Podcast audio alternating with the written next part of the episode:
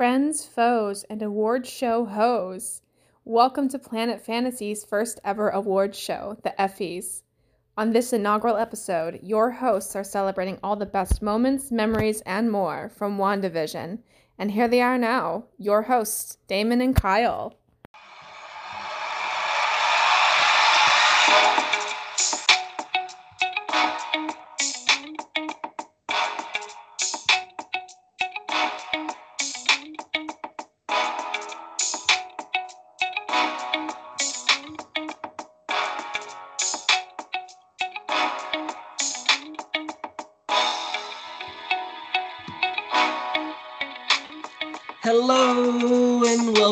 To another episode of the Planet Fantasy Podcast. And uh, we've already been introduced. So, how's it going, Kyle?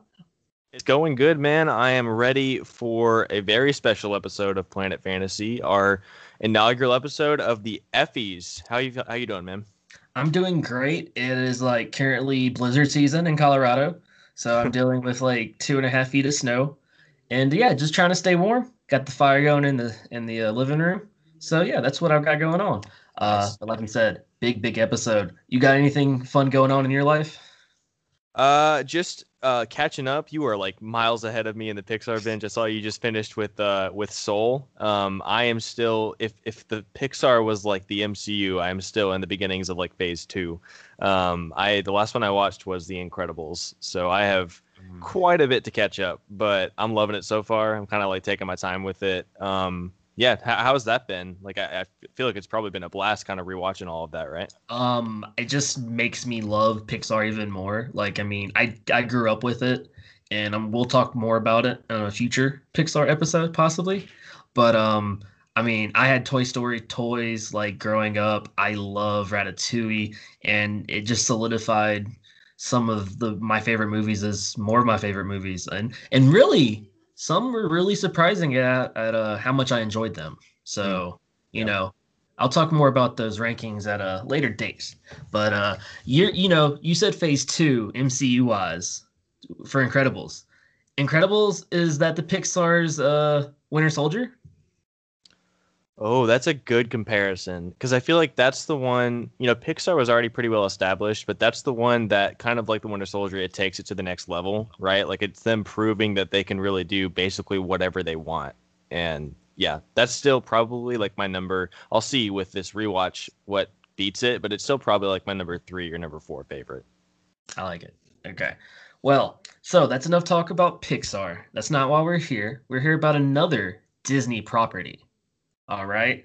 Um, we're just fresh off the season finale of WandaVision. All right. Just last week. Uh, this was the first Friday with no content. It was sad, sad face. But no, by the time you listen to this, we're only a few days away from Falcon and Winter Soldier. Very hyped for that. Oh yeah. Um, but this whole episode is going to be dedicated to WandaVision and everything that goes into it, that went into it. And uh, we thought we'd give away some awards. So this is a brand new miniseries, y'all. We're talking about the WandaVision Effies. Kyle, you want to tell the people more about the Effies? Yeah, so I mean, you you know we we love all the the good parts of award shows. Most of the, most of the time, award shows are full of crap, and uh, they miss the mark on a lot of stuff. So we decided that uh, you know we would we'd have our own award show for the nerds, right? For the people who celebrate like these big franchises, like WandaVision, like you know the MCU. We're gonna have this for all kinds of franchises, for movie series, for movies, for TV series, and we're just celebrating like the very best that that stuff has to offer. Um, and we're framing it with kind of like the the mind frame of a school sup- sup- superlatives that you'll see that with the names of some of our categories. Um, and you know, there's gonna be different categories depending on what we're talking about. With WandaVision, there's stuff that's very tailored to the content that they they covered. Um, and yeah, we're just kind of we're going to be breaking down our personal nominations and then deliberating on what we think won that category. And yeah, th- this is uh, the end all be all. You guys can listen to this podcast, and you don't ever have to watch another award show ever again. Yes, and everybody, uh, you won't see the visual, but my boy Kyle's in the suit looking sharp. I had So- to rep. I had to rep. I'm already sweating, but I had to rep for an award show. and I'm just in my cl- uh, work clothes. So you know we're ready, we're ready to go. And with that, I believe we're ready for that uh, first category. And now the nominees for Freshman of the Year. Before we get to exactly what we're going to talk about with our noms, I'm just going to tell you Freshman of the Year, we're talking about the newcomer to the to acting or to the series in which this case we're going to be talking about the MCU. So, we're talking about our favorite person, actor, character that is brand new to the Marvel Cinematic Universe. Kyle, who's your first nominee?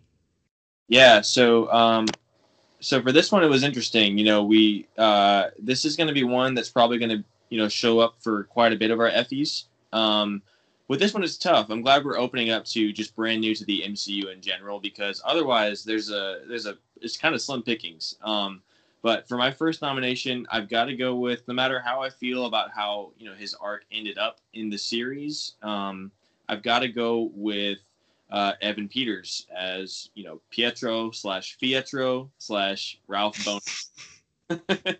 Boner. Boner. uh, yeah, I just think that he bringing um, regardless of theories, regardless of who we thought he might end up being, considering who he's played before, you know, in the Fox universe.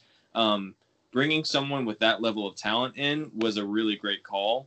And I, I'm taking this nomination as like an optimist thing. Like I really hope we see him again. Um, I think that's very highly like possible that we see him again. And uh, Evan Peters just no shots on Aaron Taylor Johnson, but the, there was just never any chemistry between him and uh, Elizabeth Olsen in Age of Ultron. I I just wasn't a big fan of of that, and so in one episode, the first episode that he's in, Evan Peters already has so much more chemistry with Wanda, and the scenes where they're she's talking about how how she felt after losing Vision, and about how we're hinting at how she created Westview. Him playing off of that, and we don't know who he is at that point, but like I just he, he has this really natural chemistry with everyone he acts with. I mean, Evan Peters is super talented, but I'm just glad that they brought him in like you and you could even tell he had so much fun playing with the kids and stuff. Like I love the behind the scenes of him like you know, he's giving Billy like a knuckle sandwich and stuff. Like it's just uh you, you could tell that he had a blast filming uh WandaVision. So I had to go with uh, Evan Peters. Solid, solid. My first nominee will be Teyonah Parris Mm. Um, of course, Monica Rambeau.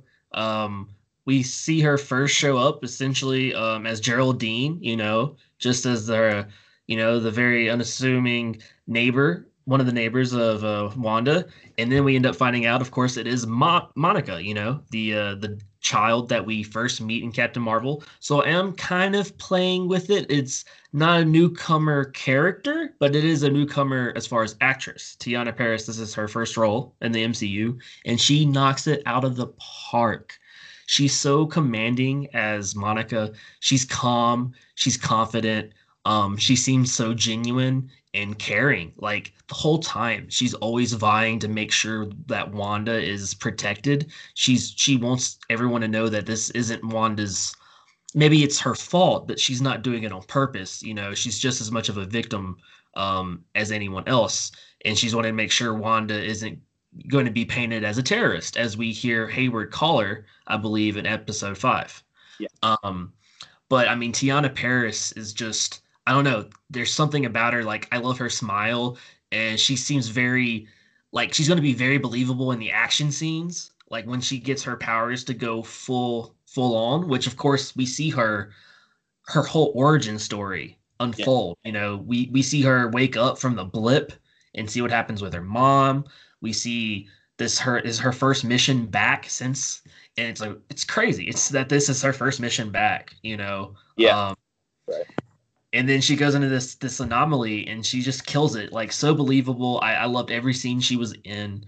Um, and honestly i saw a bunch of internet talk that like people were like okay i want to see i'm ready for her and captain marvel. Like let's go. Let's finish this up. Let's go. Like yeah. they want to see more of monica. So like that's such a they did such a good job of showing her introducing her and propping her up for the future. Like she's going to be an avenger. Mark my words.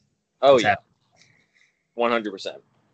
Um, and so I had only one other nomination. She was uh, my other. I had three. So between her and Pietro, I had one other, and that has to be uh, Kathryn Hahn as uh, Agnes slash Agatha Harkness. I mean, not only does she get her own theme song, which is always a plus, but uh, and it's the bang bangeriest of bangers.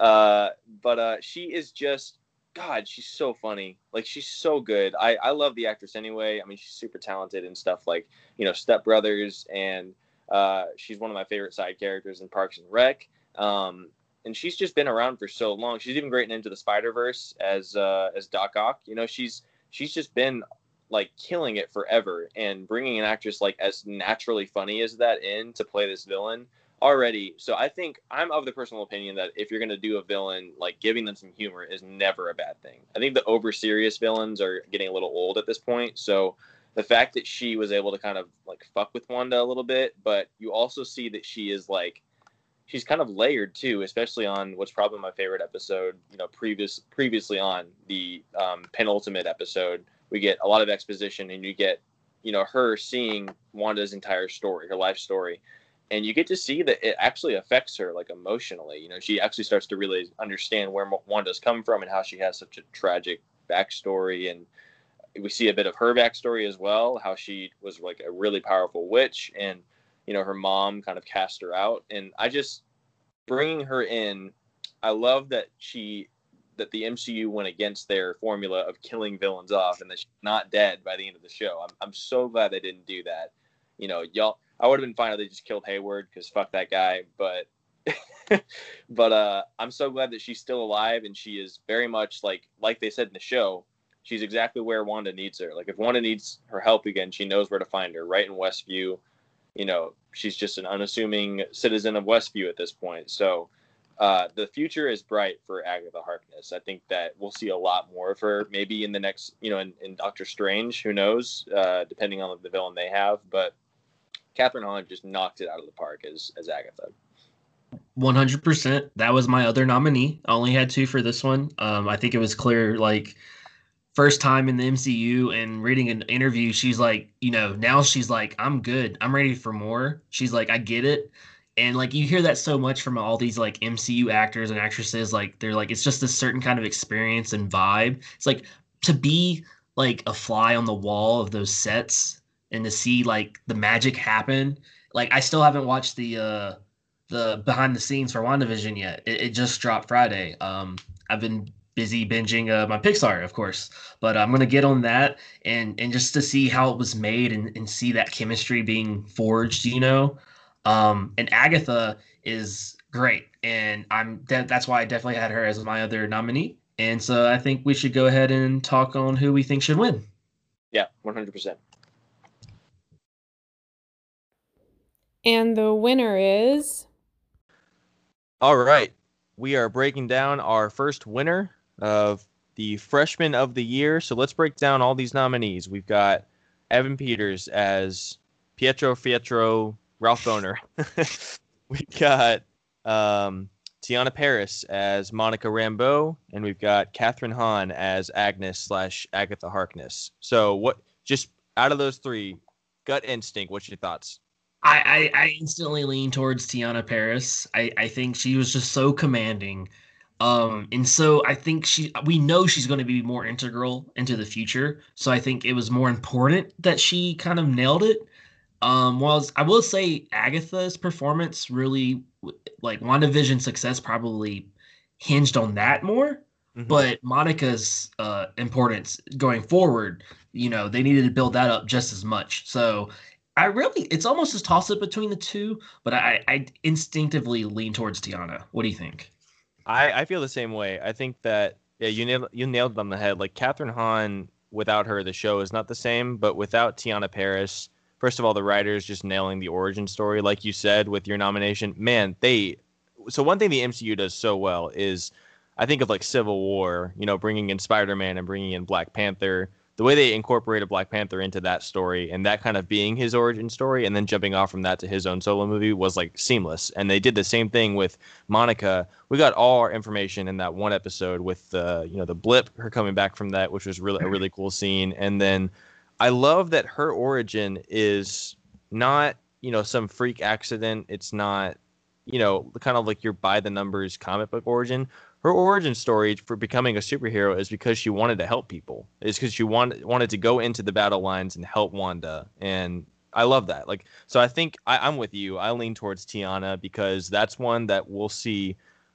We'll probably be seeing her name again in upcoming Effies. Honestly, like uh, you know, she is going to be so important to the MCU. I think with this new phase, she will be one of the the faces of the MCU going forward. So, I think I can comfortably say if if you're thinking that, I, I, I let's go with Teyonah Parris as Monica Rambeau.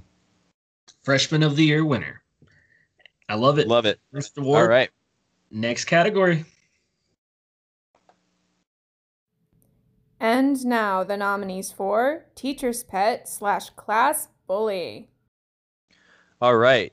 So as you heard, the next category is the teacher's pet or the class bully. Uh, I like the sound of the teacher's pet. You know, this is that this is that character that is just the nuisance. You know, they are the thorn in other characters' side. They're just the people that we love to hate as the viewer. You know, um, and yeah, that, they're just they're the ones that constantly pop up as an obstacle for our heroes, and that's really the only function they serve in the story. So, what's your first nominee for this category? My first nominee for Teacher's Pet is Agnes. Oh wow. Okay. Yes. Um, so we've heard it from the creator, the writer of the show, um, our director, I believe. You know, the big bad of the show is grief, and then they were lucky because the second big bad was Agnes. Um, and I guess you could say the third was Hayward, but fuck him. Um, but Agnes, I mean, you you don't see that she's a thorn in Wanda's side until previously on you know, Yeah. the penultimate episode, or really at the end of episode seven with the amazing Agatha all along. We get to see how she was putting her wiggly woos all around Wanda. You know, she was she was the one who uh, brought Pietro Boner around. You know, she had her hand in the uh, magic show. She was the interviewer for uh for Wanda in when she was in the Modern Family mockumentary interview. You Mhm. know, she was just she was a little bit here and there, and she was really just trying to do whatever she could to separate Wanda from Vision so she could get her alone and essentially figure out like how she could be so powerful. Like, I mean, that was the whole point, really, kind of with Agatha being there in my eyes. She was trying to figure out, okay, how does she do it? I'm gonna try to get as close as possible. I'm gonna try to figure this out and be buddy buddy. So she did whatever she could. So it's maybe not the most conventional teacher's pet, I would say, you know, not in the way you would think of, but she definitely was kind of the foil the whole Mm. time, even if we didn't know it. Yeah. Uh, I mean, she killed Sparky. How dare you? That's I, I hate her, but I also just loved how amazingly hateful she became. Yeah. My first nom. All right. Um, so my first nominee for this category is uh, it's going to be we mentioned him, director Tyler Hayward. Uh, he's played by Josh Stamberg. Um, God, just like the minute this guy is introduced, he's just like, fuck this guy. Like he's just such a dick to everyone. He's not only this guy who is like really aggressive about how he wants to deal with the Westview situation. He's just labeling Wanda a terrorist. There's no nuance to like how he wants to deal with that situation. Um, but also he's such a dick to Monica. Like he takes some digs at about her mom passing away, and like he is like really he doesn't even care about Jimmy Woo or Darcy Lewis's involvement. He just like is so intent on what he thinks is necessary. Um, I really like the way they're spinning Sword in the MCU. Like this was our first experience with Sword as an organization, and with him at the f- forefront of that, like that's definitely going to be Sword is going to be kind of a big bad in, and of its own. You know, with with their intentions, with what he does with uh with the second Vision. I I just think that like from the get go, this guy. I remember there were even theories that he might have been. I mean, everyone was thinking that someone someone was Mephisto, right? Like every week, someone was like, "The bunny's Mephisto, Pietro's Mephisto," and there were a lot of people who thought Hayward might be Mephisto, and I was okay with that not happening. I think that's a little bit of a stretch. Um, I think he's just a dick. Like he's just he's just an asshole, and that's kind of like all there is to his character. And he just never there was never any other nuance. We didn't get any of his motivations. It was just that he he just saw a threat and he wanted to neutralize it and didn't care about any other story. You know, he didn't care about why Wanda was doing what she was doing. He didn't care about uh, what Monica could bring to the table. Uh, it was just like he, from the get go, I was like, okay, let's get this guy out of the picture. Like, I care so much more about Agnes. I care so much more about what Wanda's doing. Yeah, Hayward was just he was a dick from second one. 100%. And um, that was actually my only nominee for Teacher's Pet. I, I felt like Agatha was perfect. Uh, do you have another nom? Um, I had Ralph, you know, Pietro slash Ralph, just because of the way his character ended. You know, with the with the finale, we never got a real because we we were kind of wondering what what he brought to the table character wise. Was he a Pietro plucked from another universe? Was he, you know, uh, Jimmy Woo's missing person? And in the end, he really was just a nuisance to keep Monica occupied in the in the finale. But I think even that, like, I, he was my nominee just so I would have another nominee. But I think that like he still brought other questions to the series. So he, he served other functions, right? Like he he brought up questions about uh, Agatha's involvement. So he's almost like a means to an end. Whereas with Agatha and Hayward, their sole purpose is to fuck with Wanda and is to cause problems. so right. yeah, I, I, think it's those two. Again, it's just between those two. Fair, fair. All right then. Uh, I think it's uh, safe to say we can uh, deliberate for the winner. And the winner is Okay, when talking about winner for teacher's pet, we have the three noms. We have Agnes, Agatha. We have director Hayward, and then we have Evan Peters as our boy Pietro Boner. it ain't my boner; it's Pietro's boner. Um, so um, when we're thinking of the this as as the foil, the antagonist, the person who's just someone that we we love to not like. Um, who who's really standing out for you? Yeah, I I just I think it, it's hard because it really is between like I just said, it's between Agatha and Hayward for me because they're just both such they're so the actors all credit to the actors. We talked about Kathryn Hahn but even um josh what's his name? Josh Sternberg as hayward I haven't seen him in a ton of stuff, but he seems to play this kind of role a lot. he just kind of get short shoehorned into that like the dick role, um, and he plays it really well. So all credit to him. But um, I just think it's between the two of them. But I think it with Agatha, we get some of her backstory, and we get like what happened to her to take her to this position that she's in in the present, and why she's so curious about Wanda's power and what she could get from that and with Hayward, again, we just get there's no nuance to his character. He's just written in very broad sto- strokes. So the only indication we get from him is just that he sees a problem and wants to take care of it in a very I mean, look, they were they weren't shy about it in a very American government way, right? Like he's a very gung ho, shoot first, ask questions later. He opens fires on fire on children. Like he he opens fire on Billy and uh, Tommy. Is that the other kid's yep. name? Mm-hmm. Yeah, like that's ridiculous. He just shoots at them just because they display some bit of ability, and uh, it's just it it boggles my brain like why that happened. So he's kind of like the clear choice for me. But what what are you thinking? You know, I have to I kind of have to agree with that. I mean, like you said, Agatha has motive. She has sort of a reason, and she's not actually really was hurting anybody. You know, she was really just kind of mainly wanting to figure out what was up with Wanda and take that chaos magic. You know, mm-hmm. she was down for killing Wanda, and of course, we saw she was down to kill the kids. You know, had them just chained up, you know, by the necks. Excuse me. Yeah. And then, like you say, with Hayward, he's just this person who is apathetic. He's there for the job. He's there to to be promoted and get a pat on the back. He's there for money and profit. You know, he's all about that vibranium. That's mm. why he's there you hear him in the previously on episode about like you can't take vision. You can't put what was it, three billion, three million dollars of vibranium into the ground. Right. And it's like, okay, well, we know why he's there because if they if uh, Wanda created another vision that he can take, okay, he'll he'll make three more billion dollars. You know, he'll take mm-hmm. it all. Um, he's not there to destroy that vision. That that was never what he wanted to do.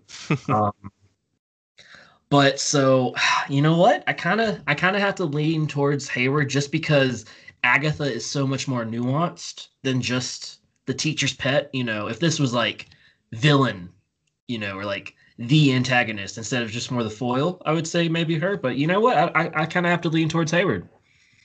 Yeah, such a dick, man. I hope we never see him again. Honestly. and hopefully we don't have, have ever have to talk about him after the, he wins this award. Uh, we shouldn't be giving him an award. I don't know why we're we're doing that. We're I guess we're honoring him to be a terrible person. So congrats. Yeah.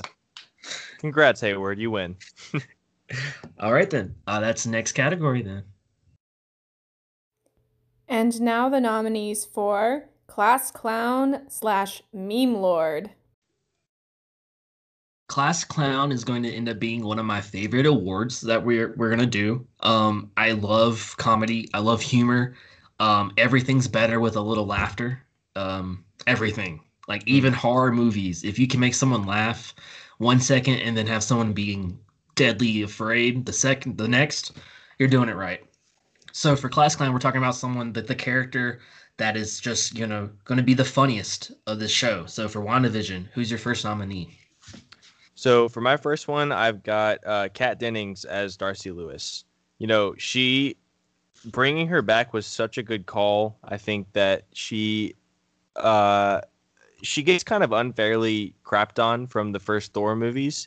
Um, I can get it. The first time I saw those movies, I wasn't I didn't hate the character, but I didn't really like think she brought a lot to the table. And then in my most recent MCU rewatch, I think that she does really like fits this category very well because she brings a lot of really great levity and humor, especially in the Dark World, which is one of the most bland MCU movies. Like there's no personality to that movie. So without her, it's just so boring, right? So just she brings a lot of humor and personality to those movies and then bringing her in for this I love that. So one, she's not she's not just comic relief in this show. Like you can tell that she has been like she has been on top of things since you know the the blip, right? She has uh, continued in her field and has only gotten smarter and more capable. So I love that they bring her in, and she is clearly an expert in this field. And then she just she takes she takes no shit from anyone, right? She takes no shit from from Hayward. Uh, I love the line she's like, how about that coffee? Still got that coffee from anyone? No? Okay, cool. I just it's great. Like she just the minute she appears, I love the episode that she shows up in when we kind of take a break from, you know, the sitcoms and we see like the real world. Um, of course there's also Jimmy Woo who is a great addition. Uh, but Darcy is just the one who anchors everything in a really great like sense of humor. Great nom. Uh, my first nom is going to be Vision.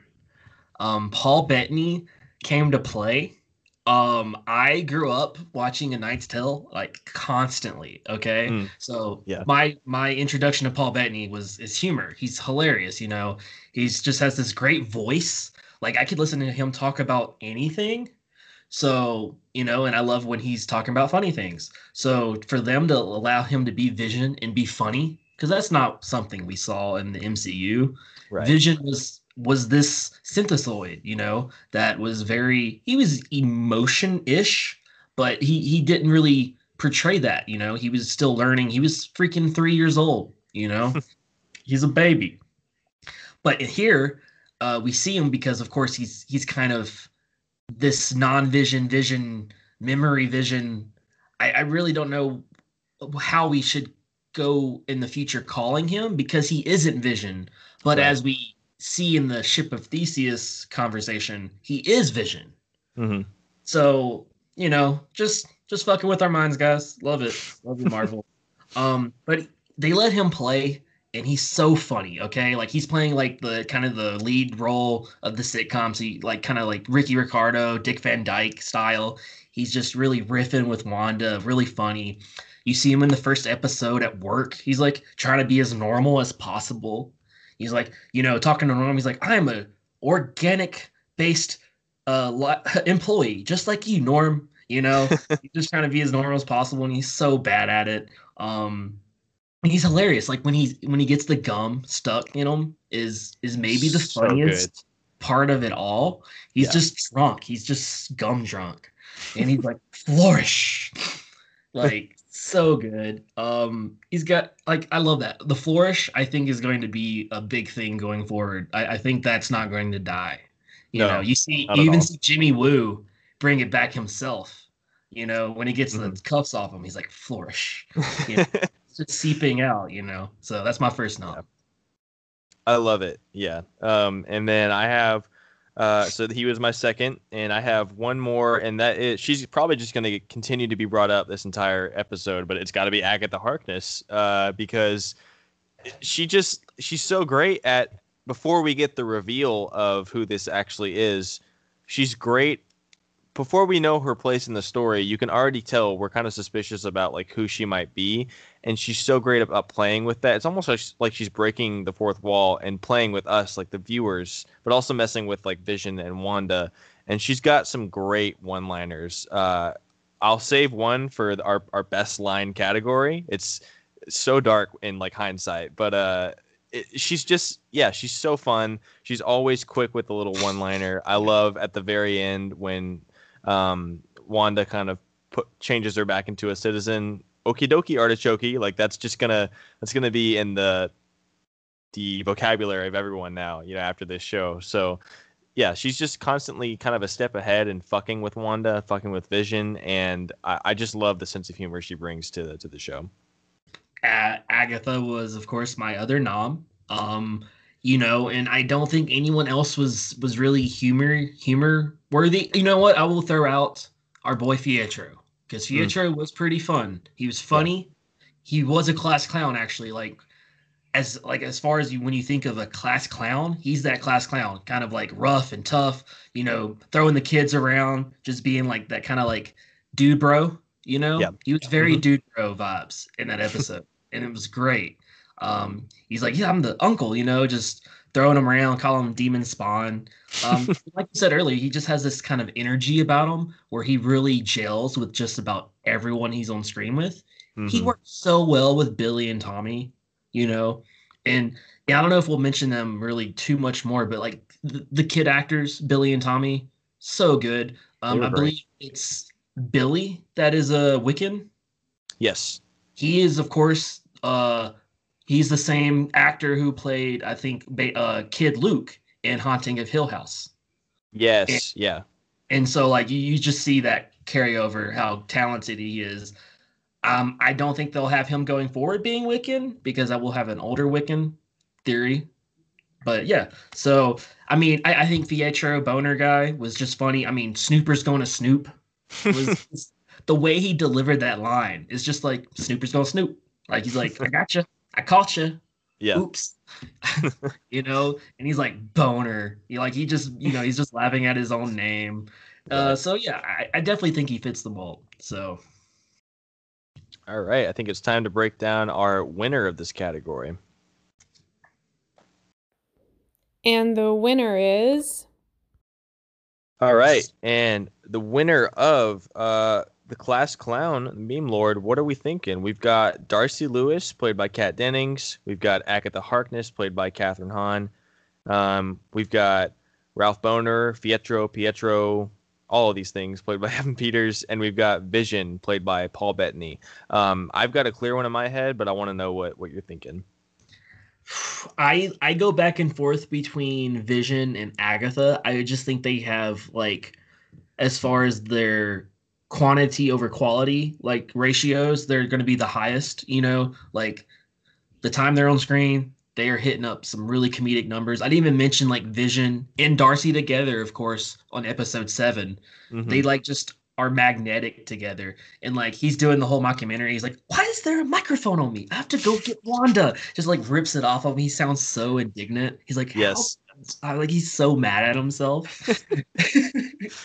Um i i have to go vision I that's, I'm I 100% agree. They're all hilarious. They all they have great chemistry, great comedic timing. But yeah, I mean he.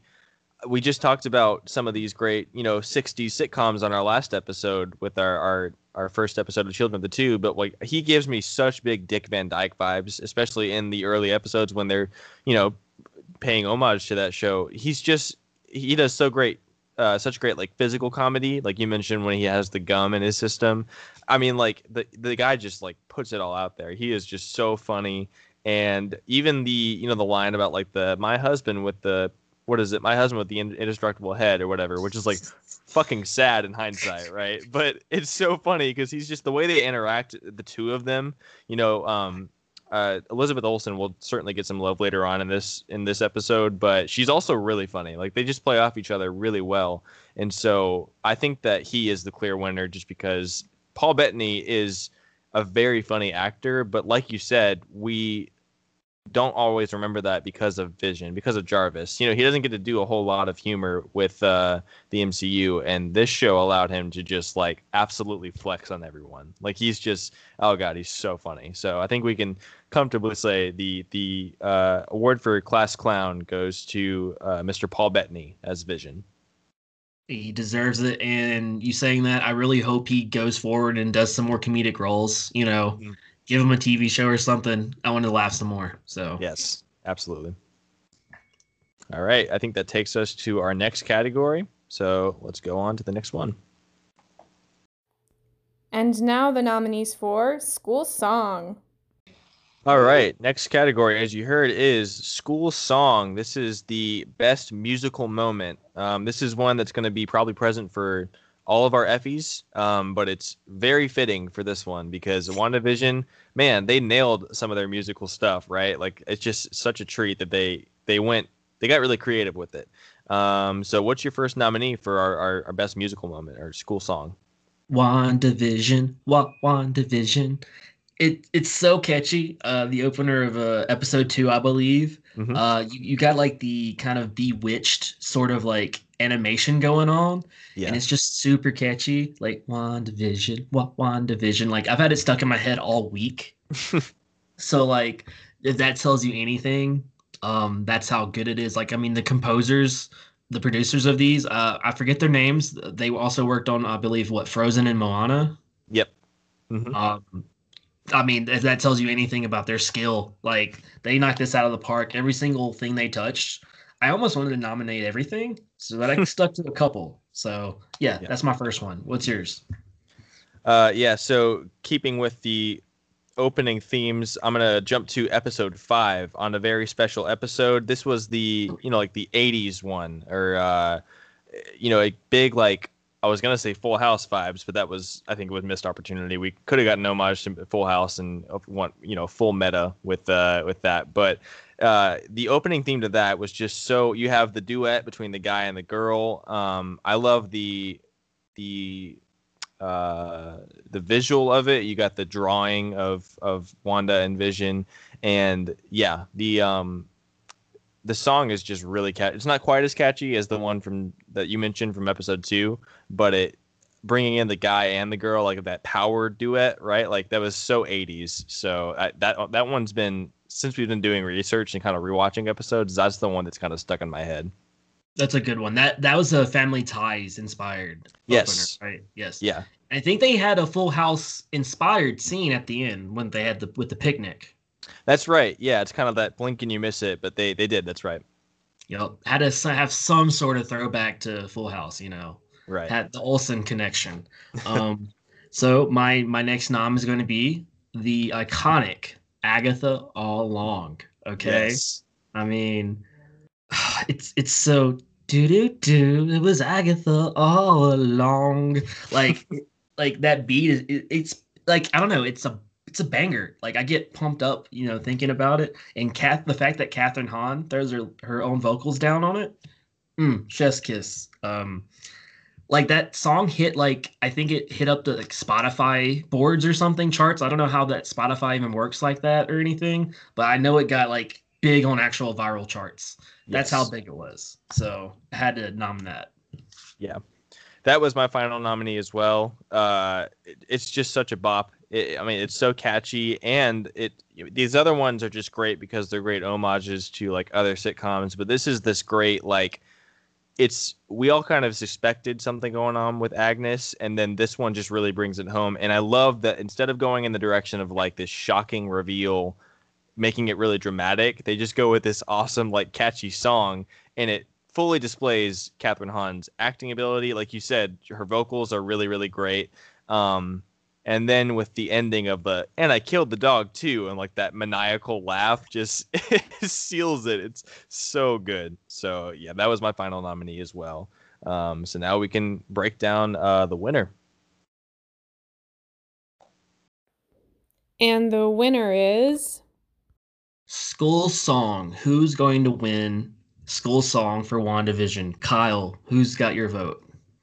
Um, yeah, man. I a lot of this stuff was super catchy, but I think it's gonna be Agatha all along. I, I think this is probably the easiest one we've done yet. I just yeah. As soon as people mention WandaVision, I just want to start singing this song. There, we we started like there. Uh, friends of mine have started to like put other people's names into the song. You know, it's just it's already a part of normal conversation. So I think that's a mark of like a really great like this is going to live on in the MCU. This is the first time an MCU villain has had their own, you know, theme song. So uh yeah, it's got to be Agatha all along for me.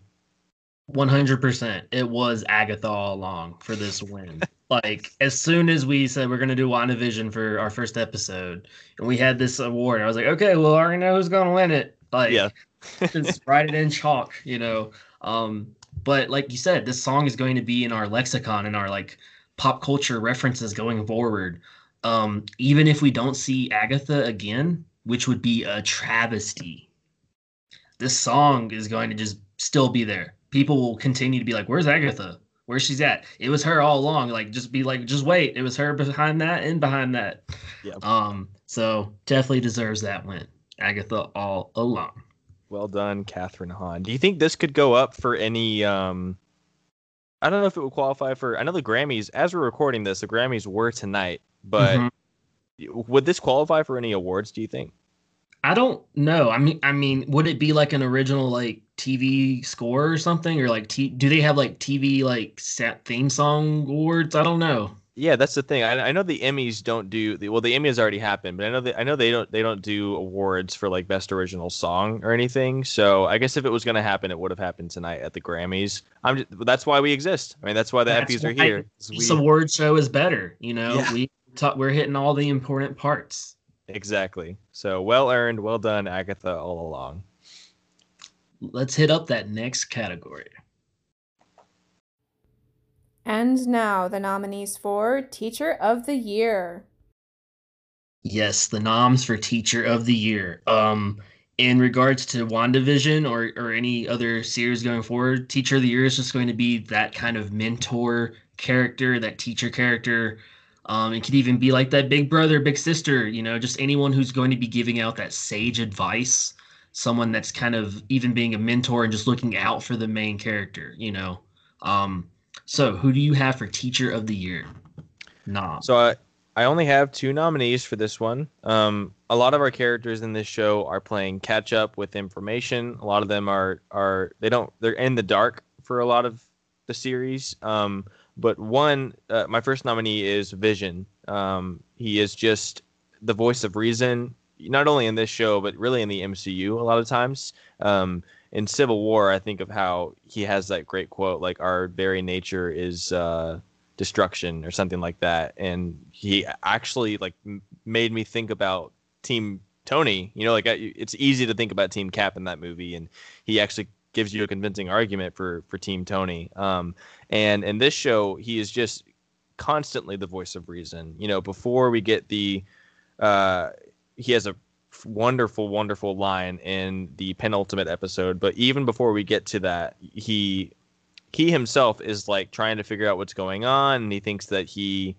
he thinks that Wanda's up to something but he himself is still providing advice to Wanda and I think kind of providing a calming effect to her and that's the best example I think of a teacher or like a mentor character who uh is able to like calm someone down and kind of steady them right he's he's the person who steadies Wanda so yeah he's got to be my first nominee Um, that was also going to be my first one. Uh, just to add, he he was like her rock. You know, he was he was steadying her.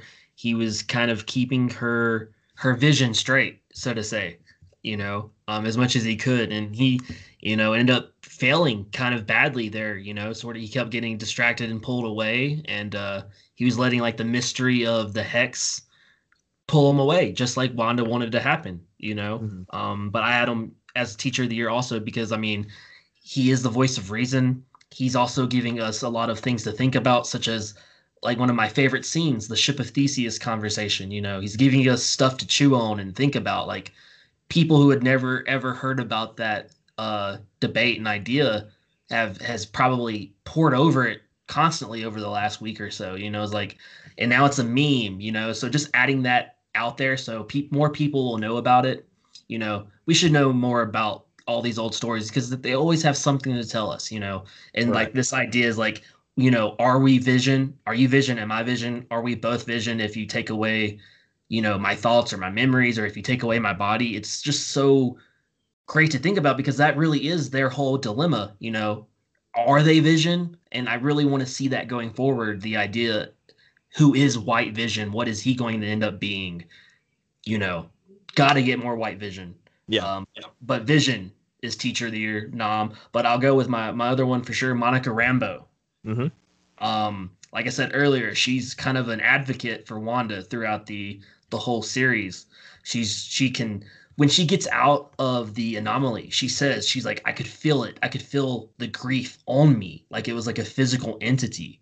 Um, and I fully believe like the grief is almost is is definitely was kind of like the literal fuel that she created the hex on. You know, it was like it was literally created on grief. Yeah. Uh, and, and it was fueling it all.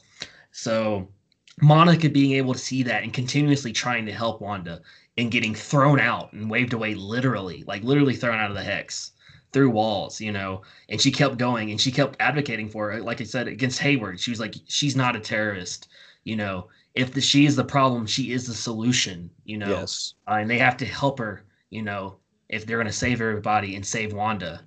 Um, so I, I think Monica would be the other teacher of the year nom for me. Who do you have?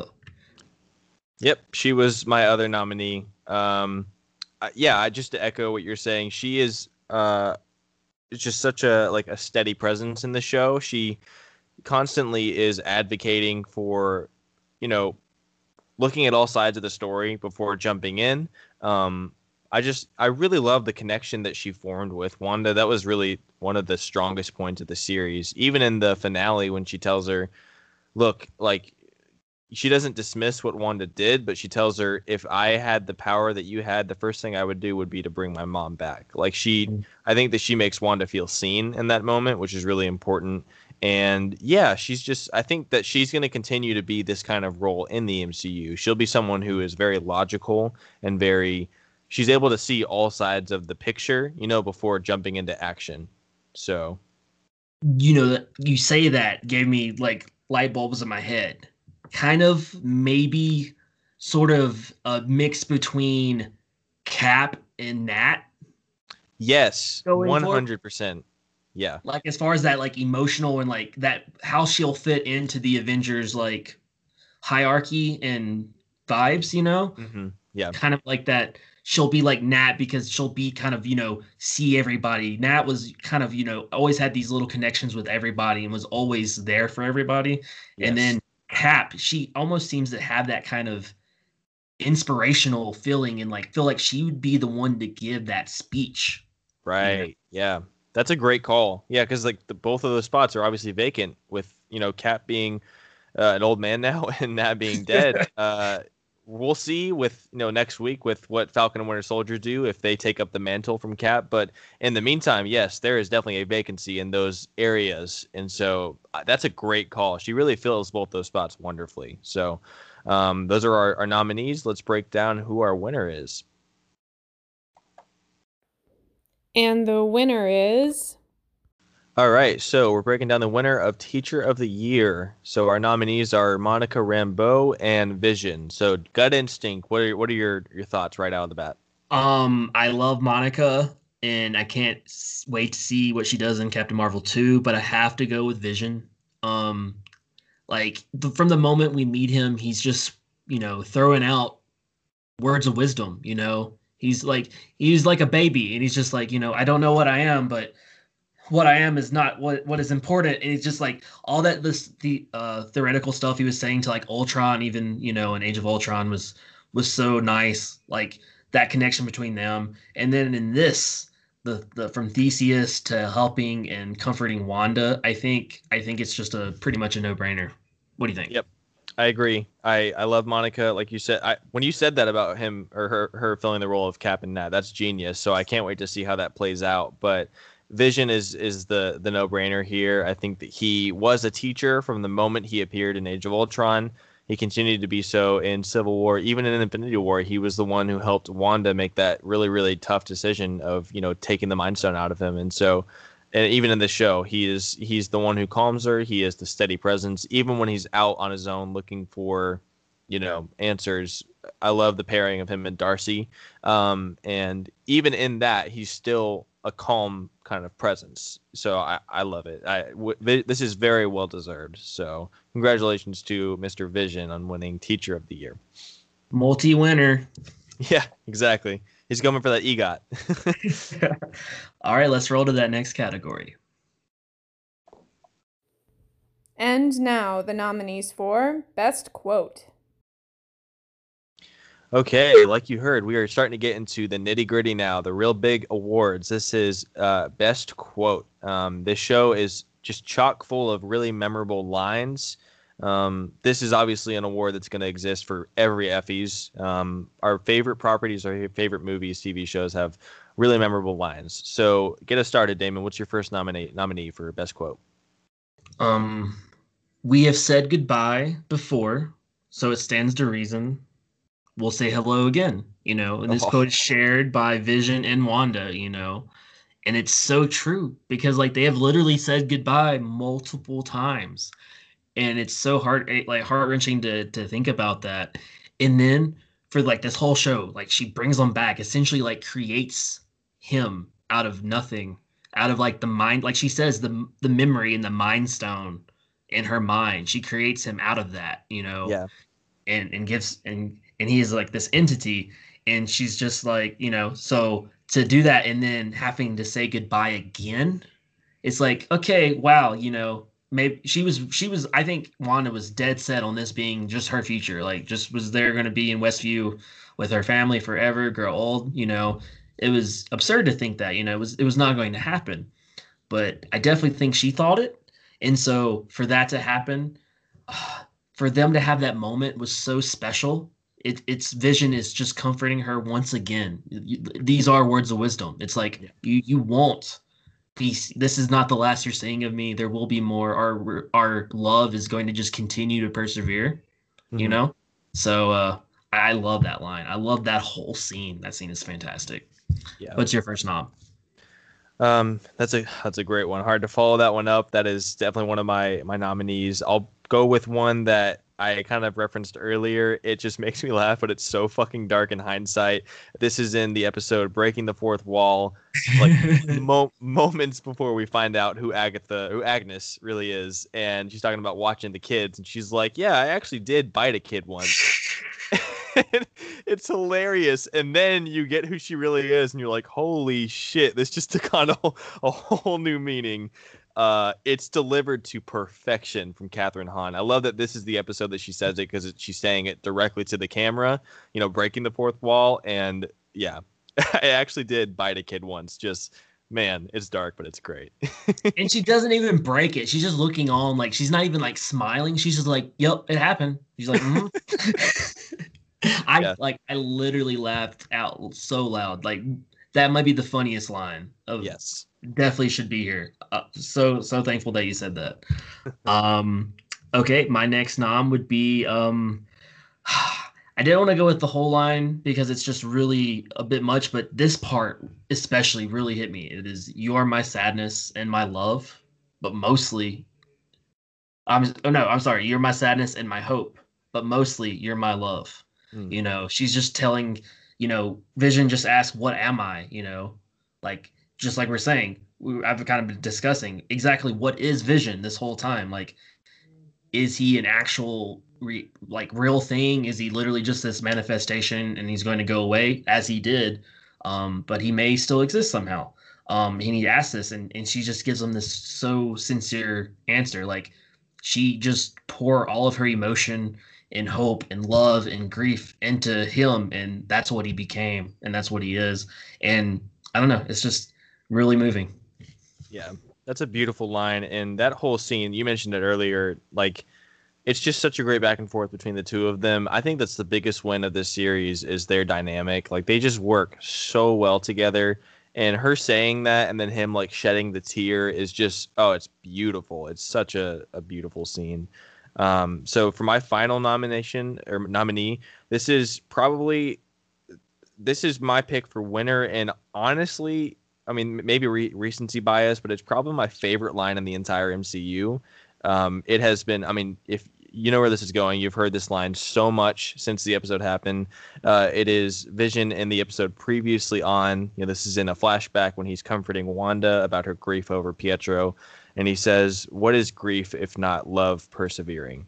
Um, just that idea. I, I had to pause the episode because I was like, "This is still the MCU, right? Like this shit is getting poetic." I mean, it's just I was blown away by this line it's just so beautiful that I that picture of what grief can be because grief is often looked at as such a negative thing and such a difficult thing and and it is but the idea of that being love that's persevering and and the way our love kind of keeps those that we've lost alive that's a theme that's you know in Harry Potter and Star Wars and all over things we love and I love that that's represented here and he delivers it in such a beautiful way and that obviously is in flashback and it's when they we're just starting to get to know each other and i think that really cemented their bond. You know when he said that to her i think she really truly got that he understood her and like that that started the the the romance and the relationship that we see today.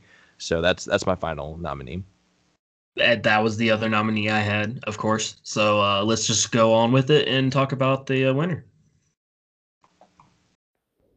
and the winner is so this is weird to say, but this is simultaneously the easiest and hardest to decide because it, it has to be, but what is grief if not love persevering? But then those other lines are so strong. Mm-hmm. You know, like, damn, like we have said goodbye before, you know, so it stands to reason. And then like he, he, you know, Wanda finishes it for him, you know, just looking into each other's eyes right before he, he's gone. He's like, you know, we'll say hello again. It's, yeah. it's, it's okay. This is not goodbye. You know, we've, we've seen that trope over and over again in so many things. Like, this isn't goodbye. It's like, see you later, you know, stuff like that. But this is so elegant and so genuine. Uh, I love it. But, but what is grief if not love persevering is like, seriously, like, like you said, you had to pause it and be like, "Is this the MCU?" Like, uh, but of course, we, we we found recently that Paul Bettany like at his suggestion suggestion that they kind of rewrote the scene you know it didn't have that before. He wanted it to have a little bit more umph and meaning. And so those writers were like okay paul we we got you. Yeah. And then they delivered. Um what do you think?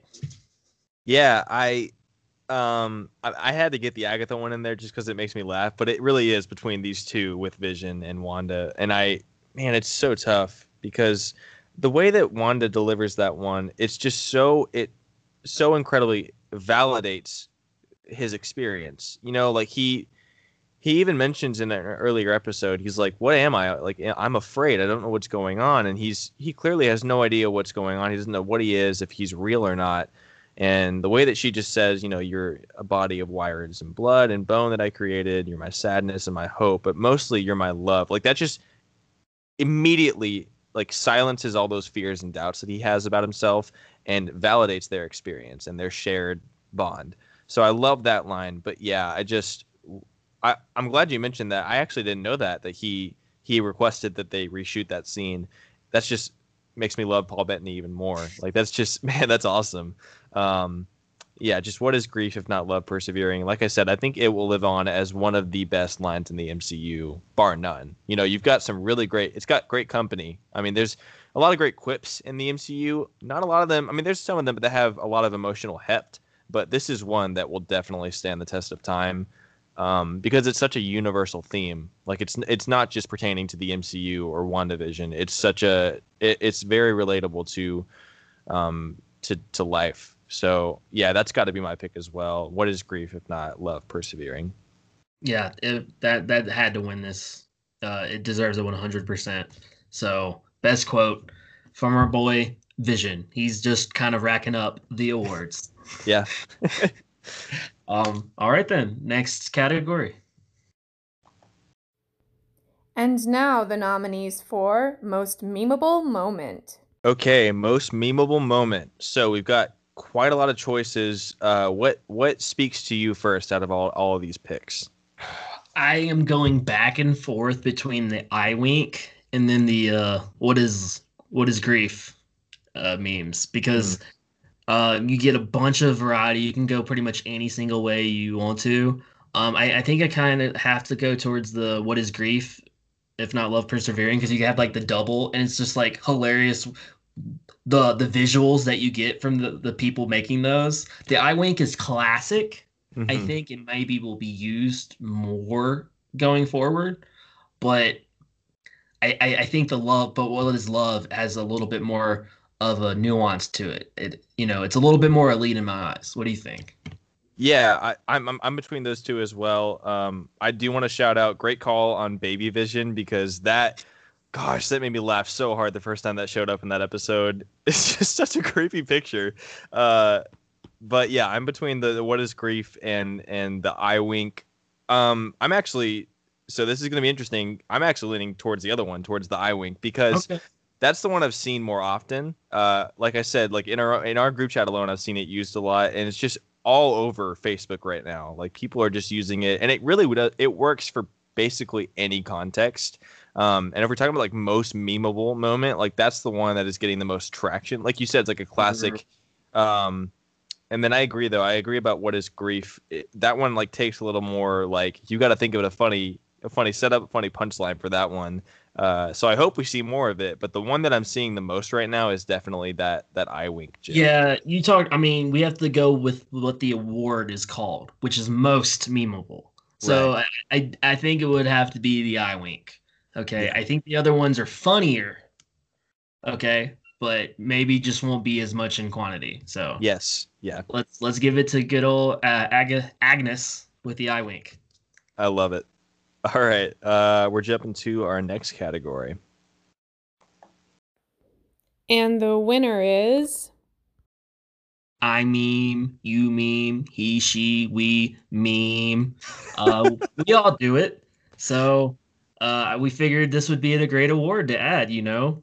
Um, this may or may not be one going forward, you know. I I feel like this might be a staple. I don't know. We'll have to see how it goes. But for WandaVision, we as we've seen, a plethora of memes have sprouted. Mhm. Okay. So uh, what's your first nom? Well, this is leading straight out of the winner of the last uh, category, and I don't want to invalidate how beautiful that line is, but all the beams that have come out of this line are so funny. So I'll I'll share like my my three favorites, but obviously people are just so smart, and uh, Twitter has had a field day with the line "What is grief if not love persevering?" So I have seen. The, probably the most popular one, Paul Bettany himself talked about it. What is beef if not cow persevering? uh what is this one is too real but what is this march if not last march persevering?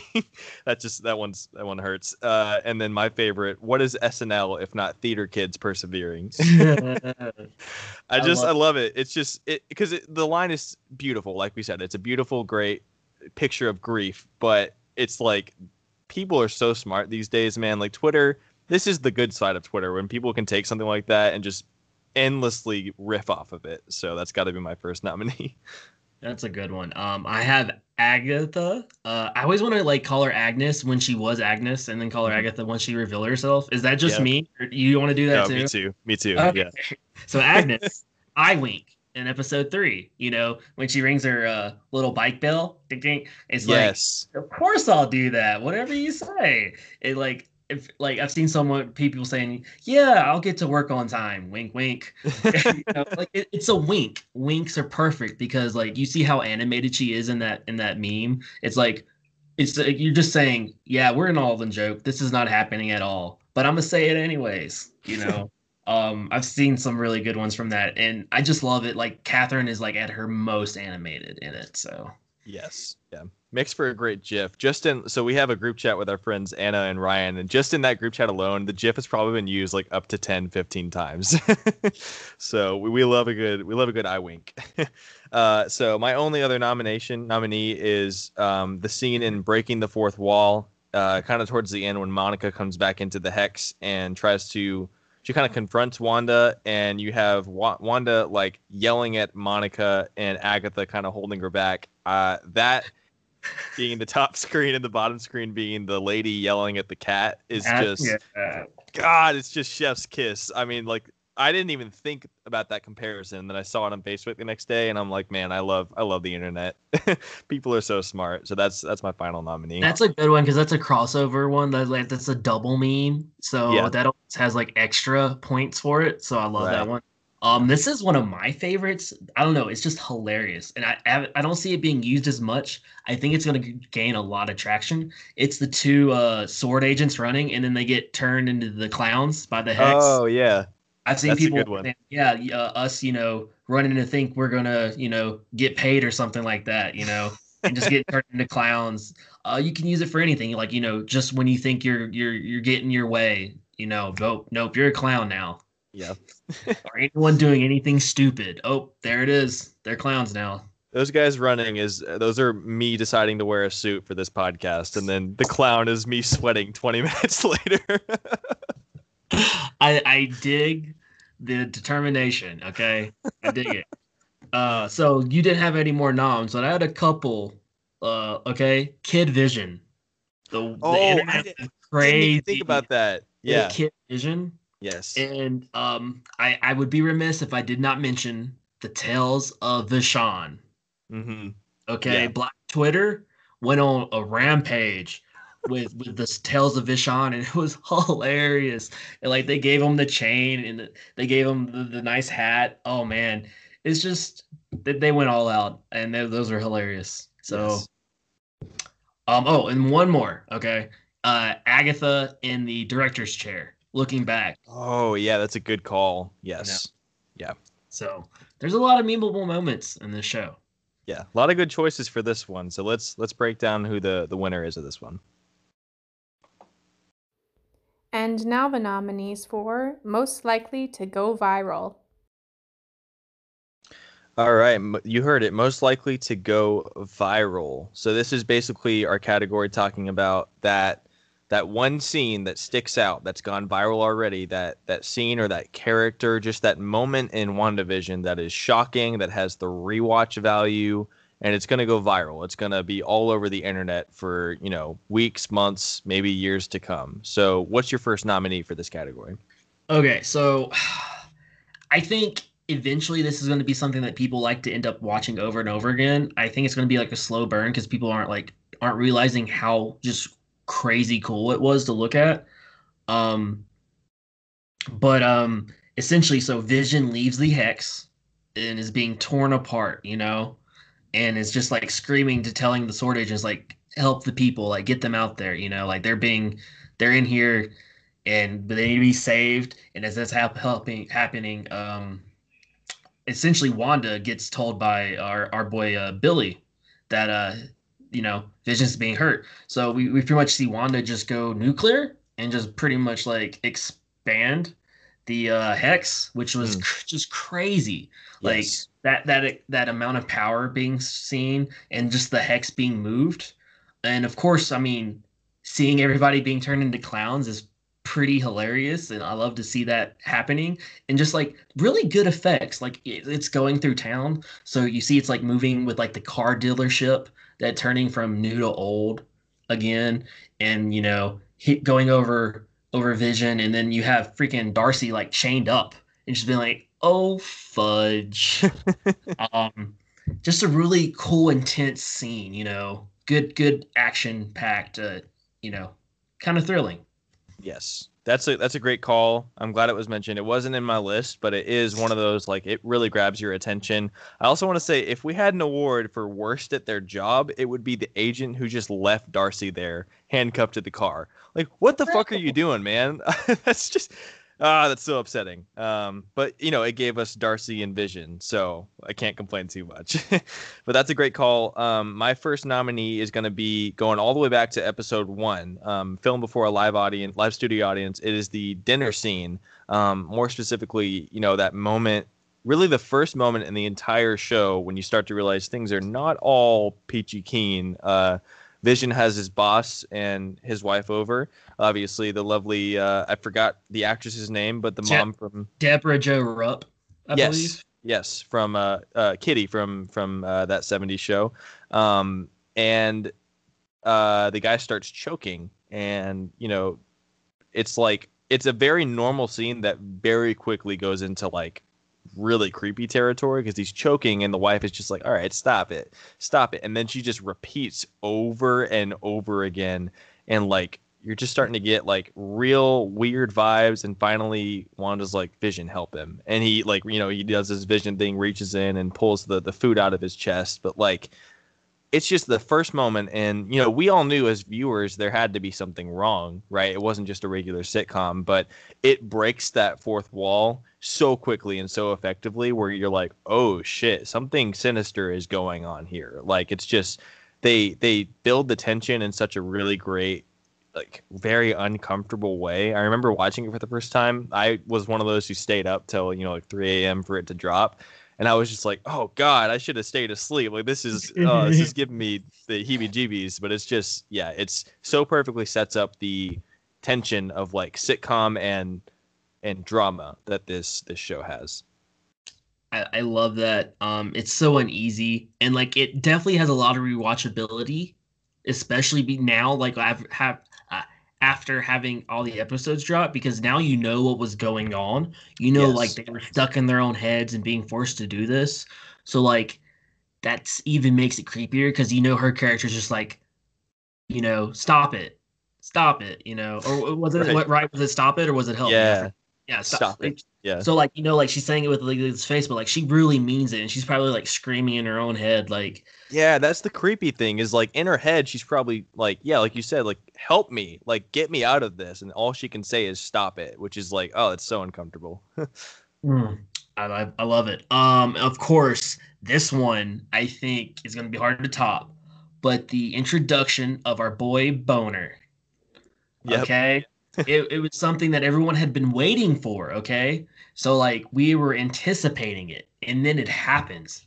It was really great. Like, it was done so well. Like, you hear the, it was the knocking, right? Mm-hmm. Uh, you know, it's like, that wasn't me, you know, because we have Vision and Wanda talking about, like, he's like, okay, you know, are you doing any of this? What's going on? Like, they're real, like going at it almost. And, like, and then they kind of calm down, and then we hear a knock. She's like, I don't know what's happening. This isn't me. And she goes, and it's freaking this person who she's never seen before. You know, this is not Pietro of the MCU. And then, like we, we um, the way they show it, we see the silver hair. You know, we don't see that it's Evan first, and then they show it, and then the crowd, like they have the fake crowd go, oh, you know, they yeah. clap. Ah, it's right. it's the big reveal, yeah. of course. And then like we see, he's like, you know, not gonna let me give my stinking sister a big old hug. You know, yeah. just so good. excuse me, in just that scene, everyone was like, Quicksilver, Pietro, it's happening, mutants, X Men, let's go. so I had to nom that. That's yeah, it's easily one of the most memorable moments in this entire miniseries. Um, yeah, it, they set it up so perfectly. I love the scene that precedes it, where Vision is starting to really question what's going on and the like tensions are running high between him and Wanda. And then yeah, I love that like they do the it reminded me of like Family Matters when Steve Urkel would show up and the the audience would like clap and you know like oh the favorite character's back. Like I, that was such a great touch and they immediately I even love Evan Peters we mentioned this before is such a good actor where he like you see in his eyes watching back knowing all the information we know he says his line, but you see in his eyes where he's like, "It's me, it's me." Like, notice me. Like, it's just I love the way they they set that scene up. So that was that's a great call. Um, so my final nom- nominee will be from the episode previously on. Um, this was our you know our big exposition episode. We get a lot of information on Wanda, and there are some big honestly some big retcons that happen to her origin, um, but ones that I was totally okay with. Like it changes the way that she really, the fact that she has always had powers, they've just been dormant. And the scene that I'm talking about is the Mind Stone scene. It, she is, you know, Wanda is um, with Hydra, and she is, uh, she sees the Mind Stone and opens it up and basically gets this vision of the Scarlet Witch, like in full garb, you know what we see eventually in the finale she sees this vision of it of the scarlet witch coming towards her. And it's like one of those first of all visually it's just so arresting. Like it's just it looks beautiful on the screen. And it's like it opens up so many questions like wow has she always had this amount of power and it's kind of just now awakening because of the mind stone? You know so that's that scene was just so memorable for me. I, love that. Um, I also had one more, and it was when Wanda exits the hex to go talk to the sword agents because I was turned on and very scared. Um, and I felt like that was just like everyone was like on the internet. I remember everyone was like, "She's not playing." And it was yes like, oh my god! Like, every, like when she like tilted her neck, you're like, "Oh shit!" yeah, Um, that's the Wanda tilt like she's ready to fuck around So yeah, like you know, they send the drone in, and of course the drone's armed, and like. Monica and them they don't know, and they get mad about that. but like she's not playing. She comes out of the hex just ready. She's like, you know, leave me the hell alone. You know, this is my place. Fuck off. And then she turns all the guns onto Hayward and just jets. She's like, I'm out. Peace. Mhm. And then that's when the hex turns red, right? Yeah yes it's a, this nice little blue static and then it goes into chaos magic red yes so dope i really love that scene That's such a great scene. And you know what? As you mentioned when she turns the gun, you know what that reminds me of? And maybe this was intentional because it is magneto her father. Yeah, the Magneto scene in the first X Men. I'm sure it was intentional, but that's just such a cool callback. Like, first of all, what a what a like BDE move, right? Just turning all of the guns on him is hilarious. Like, what are you gonna do now, motherfucker? But yeah, that's that's a great scene. So a lot of great picks. Um, let's start deliberating on our winner. And the winner is? For most likely to go viral where we're trying to decide the winner. Uh what are you leaning towards kyle? Uh, so I'm torn between I'm torn between Wanda leaving the hex and the dinner scene. Um, so Wanda leaving the hex, like you mentioned, it's just I think people like just consistently forget how fucking powerful Wanda is. I mean, she is truly uh, this show, like I was so glad this show came out anyway because Wanda has been my favorite, one of my favorite MCU characters since her debut in Age of Ultron. I just think that like the way they handled her intro, um, her and Pietro being enemies, and then you know joining the event, all of that was just so well done. Um, and I think that like her power is fully on display in that scene. You know, you mentioned also the scene where she expands the hex is also a great display of her power, but that scene is just like wow, like she is not to be fucked with. She wants to live this, you know, this Truman show kind of fake life with her husband, with her kids, even with her brother, and if anyone tries to disturb it, she, you know, she is fully capable and fully willing to wreck shit, you know? So, uh, yeah, I think that that scene is like just very, if we're talking about most li- likely to go viral, one that's very rewatchable, very shocking, it's got to be that. It's got to be that scene or the dinner scene because, like I said, that's the one. It's the first indication that the curtain's being pulled back, and we're getting a, a glimpse of like what's really going on in, in Wanda's kind of fantasy land, you know. Right, right. I like that. I like both. Um I think I do have to lean towards the Wanda exits the hex just because the impact, um, how theatrical it is. I I love it. I love the intensity, the action. We don't know what she's going to do in that moment, so I don't have to tip it off to that one. Yeah, that's. I feel good about that one just because it also is a great placement in the series. You know, it's uh that's. I think that's episode five, right? Yes. So that's right in that like the turning point of the series, right? That's right in the halfway point, and we're really starting to get a glimpse of things unraveling. Her own world is kind of unraveling at this point, and so yeah, that's that's really the point in the series where things are going, starting to get real. So I I think that that's very deserving of of the award. All right then. Then so that's the winner, and we're giving it to Wanda exiting the hex. Uh, much dessert, and we're gonna roll to the next award. And now the nominees for the Wallflower Award. All right, so the Wallflower Award, lots of great picks, lots of great nominees. What jumps at you first, Damon? Okay, so before before I kind of go with what I was leaning towards, I, I kind of like how we tackled this because we kind of tackled it from two perspectives. Okay, I went with kind of the more um do more with less like they were still shining and they still like had their moments but still like they weren't pivotal like they didn't have as much screen time as uh, what I would call the main characters, you know, Right. Monica, Wanda, Vision, um, you know, whereas you went with the very supporting characters, the very minor characters that didn't maybe got just one or two scenes, but they really did their thing, you know, and you really wanted to see them really open up, you know, like Emma Caulfield. I, you know, I was like, oh crap, Anya. I love Anya. I wanted to see her do something.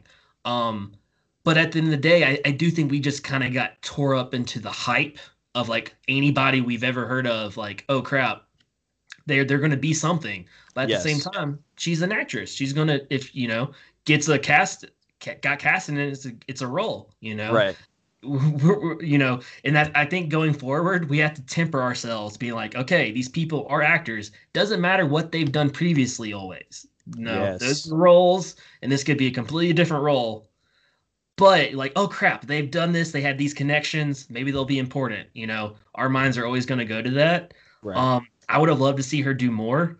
I don't know, because because we went at it so differently. I would almost say I'd almost go either Emma or I would go Darcy, um, depending on which way we kind of want to lean the award to go towards. What What are you thinking? Yeah, um those are kind of my two as well. I think just because Emma is already like an established actress, she has proven that like she can take an obs- relatively obscure character in a series. Anya was really supposed to be kind of this one and done uh demon in in early Buffy and ended up being like one of the fan favorites of that show. Um she can play like really great humor in that show, but also just really, really great. She brings a lot of humanity to the role. Um, I'm thinking of like the episode "The Body" when Anya is like breaking down because she can't process this grief of losing Joyce. Just really, really great scene. Um, and uh, just going into this series knowing she was cast, I agree. I think I had a little bit of like this really high expectation of like, wow, they're gonna give her a, like a lot of really meaty uh, scenes with Elizabeth Olsen, and she's gonna have a lot of really great dramatic stuff. And uh, not seeing that, I remember just being a little disappointed when the show ended. But I think that yeah, you're right. We have to temper expectations because these people are they're actors first and foremost, and they're they're cast in a very specific role. The writers know what they're they're doing before we do. So uh, she served the function that her character was supposed to serve, and that was to display like what Wanda is up to, what Wanda's doing. Um, I think her scene in the finale is very effective in showing that and showing just the extent of like how what she's put these citizens through. Um, so I kind of I kind of lean towards Darcy in the fact that like we did we got we got a good bit of her, but just I would love to see more of her interacting. We never really got to see her interact with Wanda like once in the show you know, we got some really great scenes with her and Vision. We got her with Jimmy and Monica and Hayward. Pretty much all of our other main players. We didn't get to see her with the star of the show, with Wanda. Um, so I think that was a bit of a missed opportunity. Uh, so I, I, I kind of lean towards Darcy just because Kat Dennings is just such a delight. She's so funny. I agree with the sarcasm thing. When you said Aubrey Plaza, I was like, wow, a sitcom with the two of them as leads. that would be great. Uh, a show. yeah, exactly. Um, but yeah, I, I just I wanted to see more of her interact with all these other uh, characters. I think maybe a scene with her and and our guy Ralph would be really funny because they could play off each other really really well. Um, so yeah, I, I just think that uh, that was probably the biggest one where she she could have been utilized a lot more than I think she was. I agree. So let let's give it to the doctor, Darcy Lewis. Give her this award and make sure she has some coffee. Give her that coffee. All right, let's move on to the next award.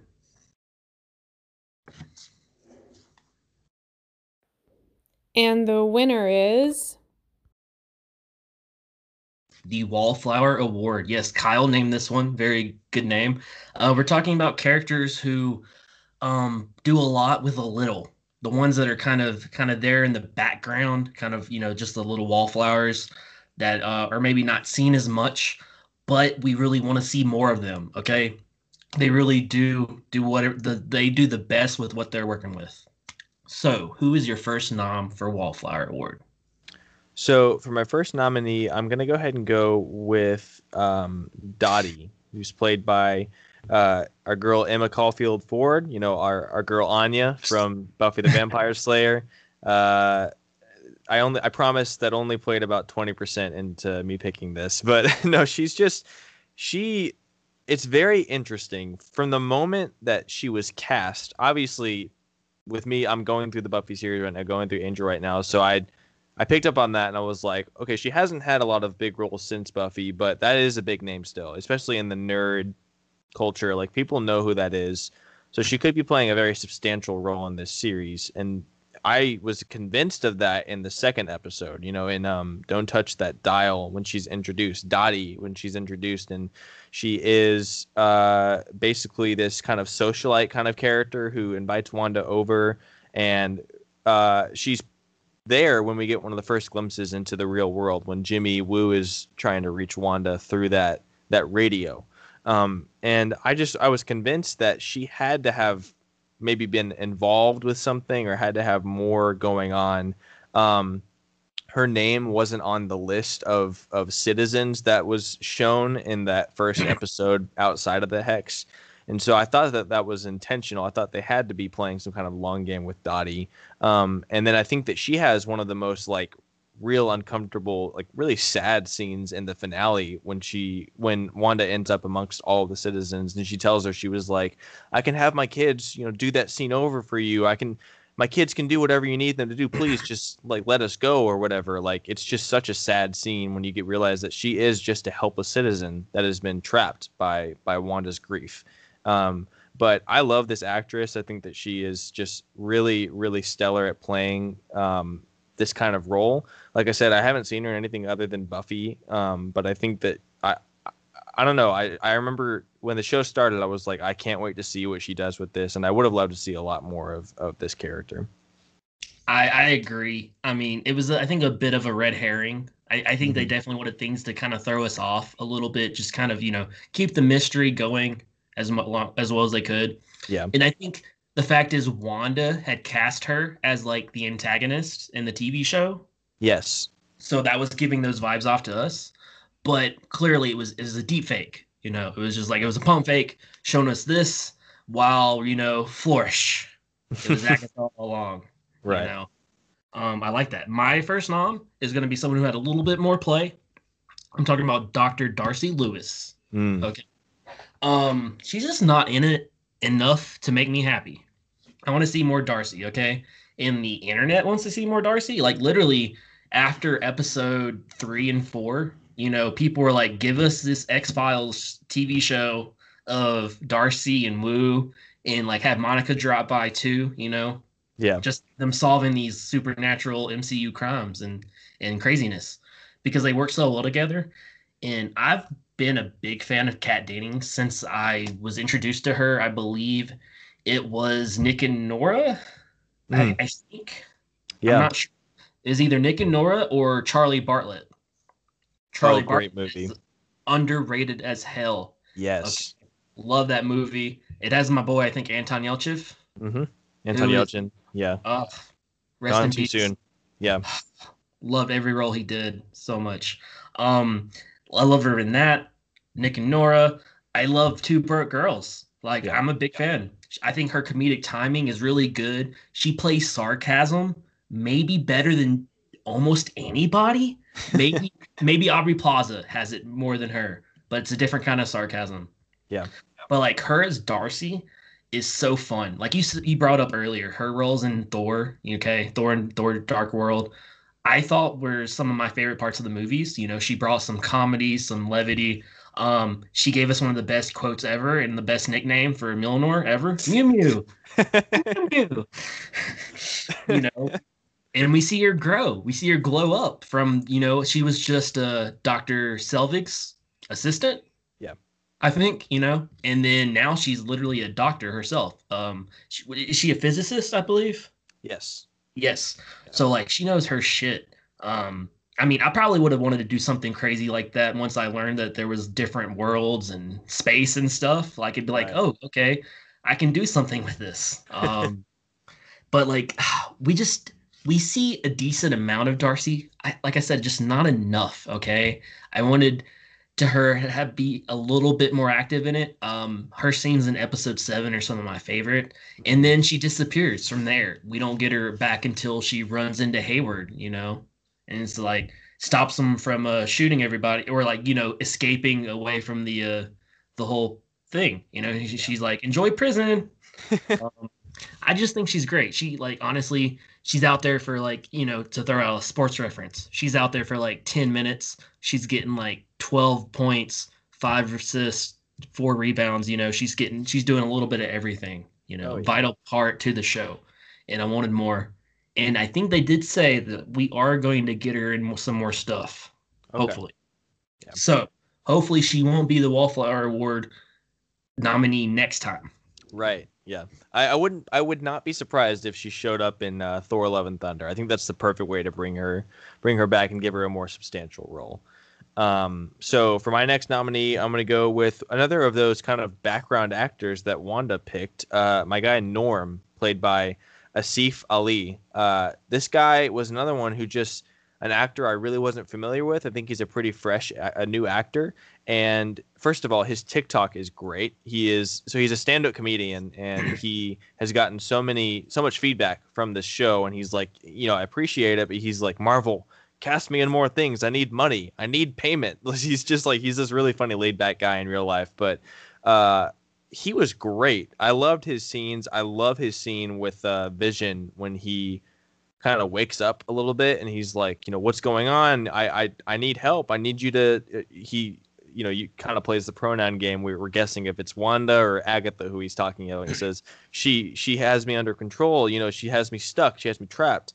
And then Vision, you know, kind of uh, puts him back to sleep a little bit. But uh, he plays comedically well, like with Vision in those office scenes, but also in that scene, you see like the real panic in his eyes and in his voice. Like he plays it, like he just at the drop of the hat plays it really, really well. So I just wanted to see kind of more of what he brought to the table. Um, I thought it was great what he did, but it would have been fun to see a couple more scenes if maybe his panic or like his reaction to what Wanda did to the the city.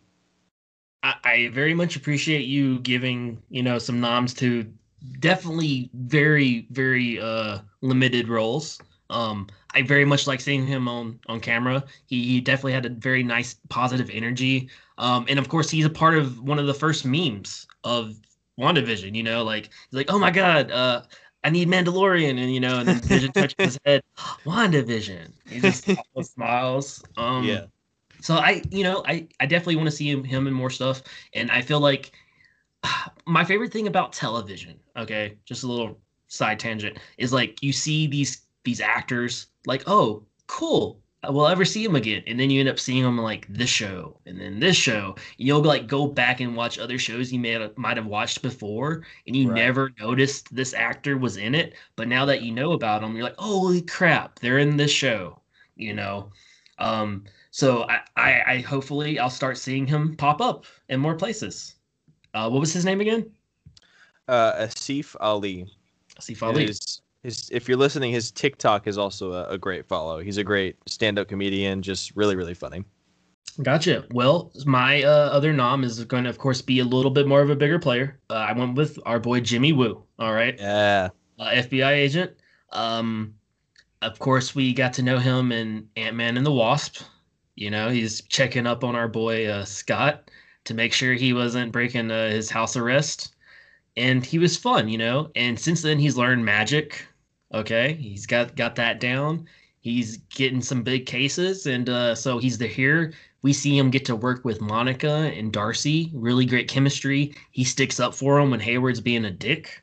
You know, um, he has some great fandom discussion about you know whether Captain Marvel or or uh crap I'm blanking or um Wanda. Wanda. Yeah, of course Wanda is stronger. Who we're talking about? You know, I love that. Um, I love I just love Randall Park. Yeah, he's great. Okay. Mm.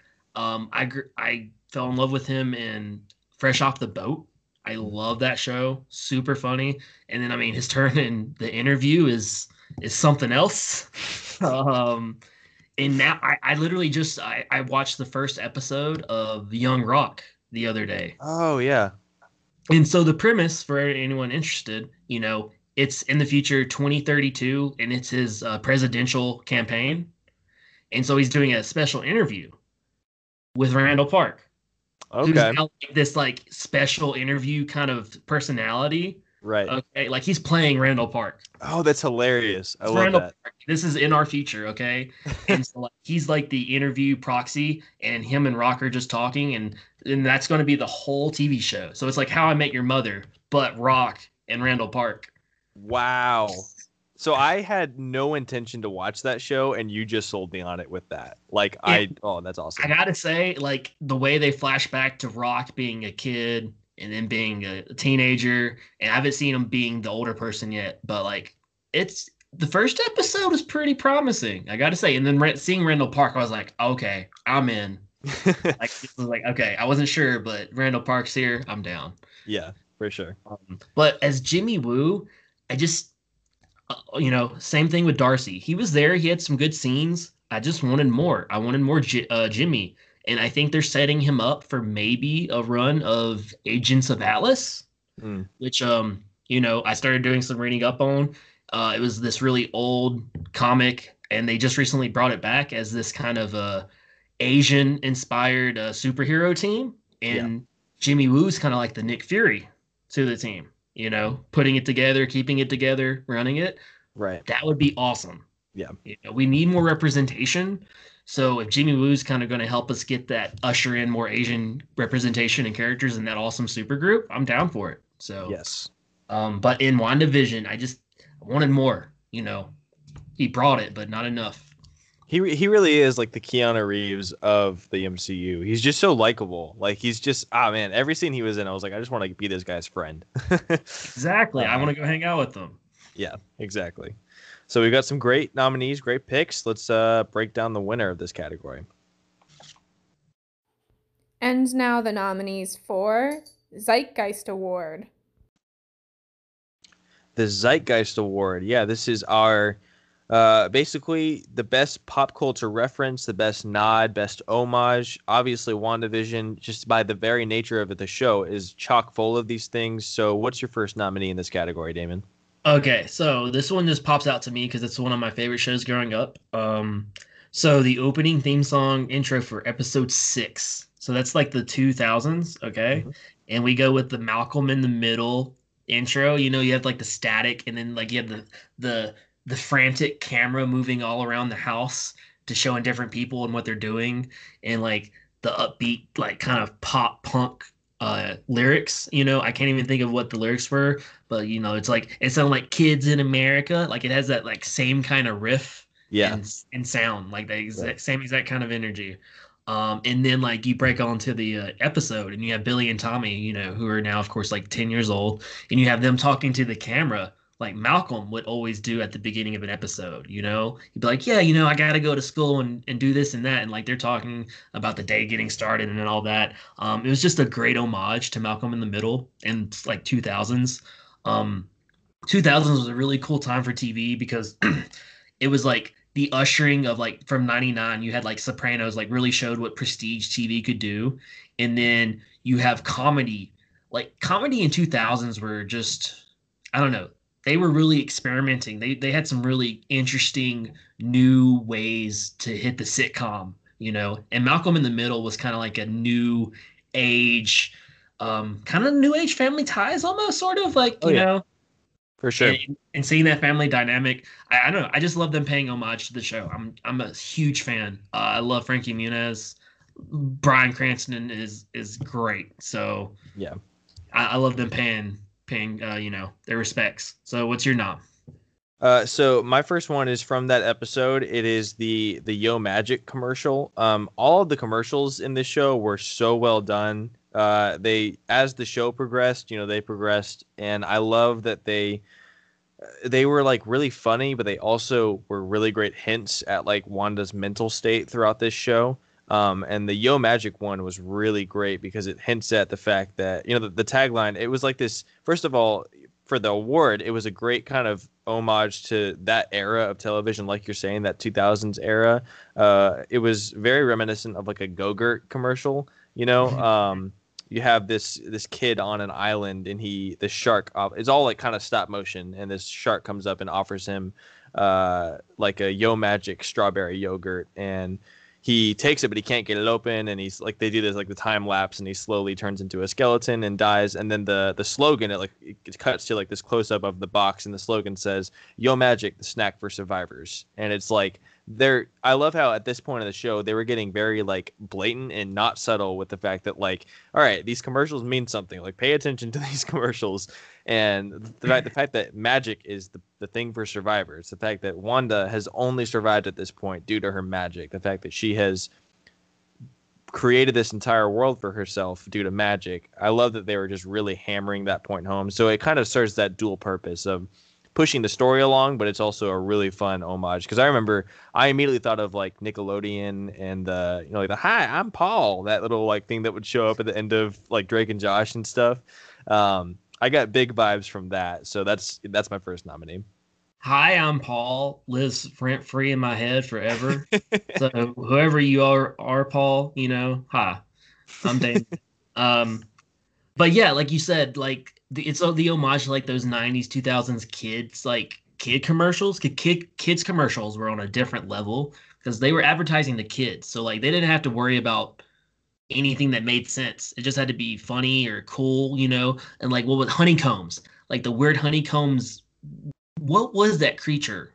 Was that an actual animal? Did they create? I have that no thing? idea. Like yeah. you eat the honeycombs and it pop on your head, like you turn Mhm. into it.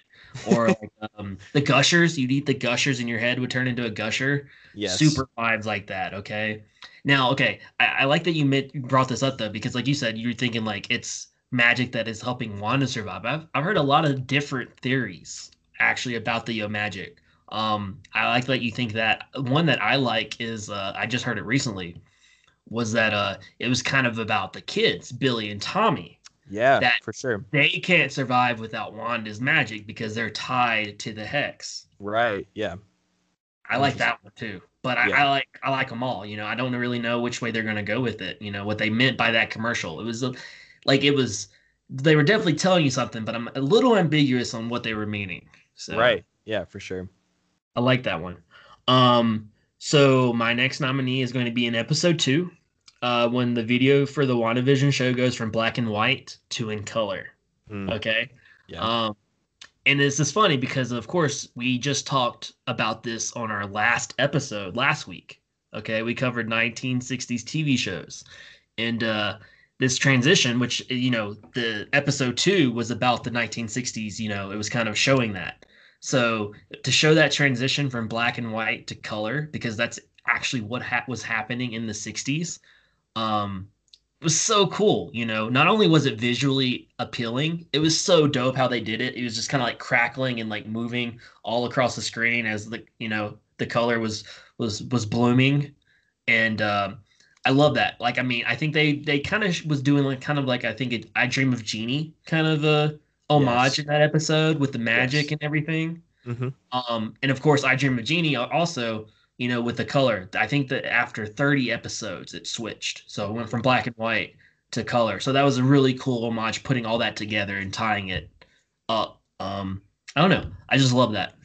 Mhm. 100%. That was a great one. Um, the only other one that I have is really just so it's episode seven, breaking the fourth wall. Uh, Wanda, like just speaking to the camera, really harnessing that um, modern family energy. Uh, the mom from Modern Family. I've not seen the full like the show in its entirety.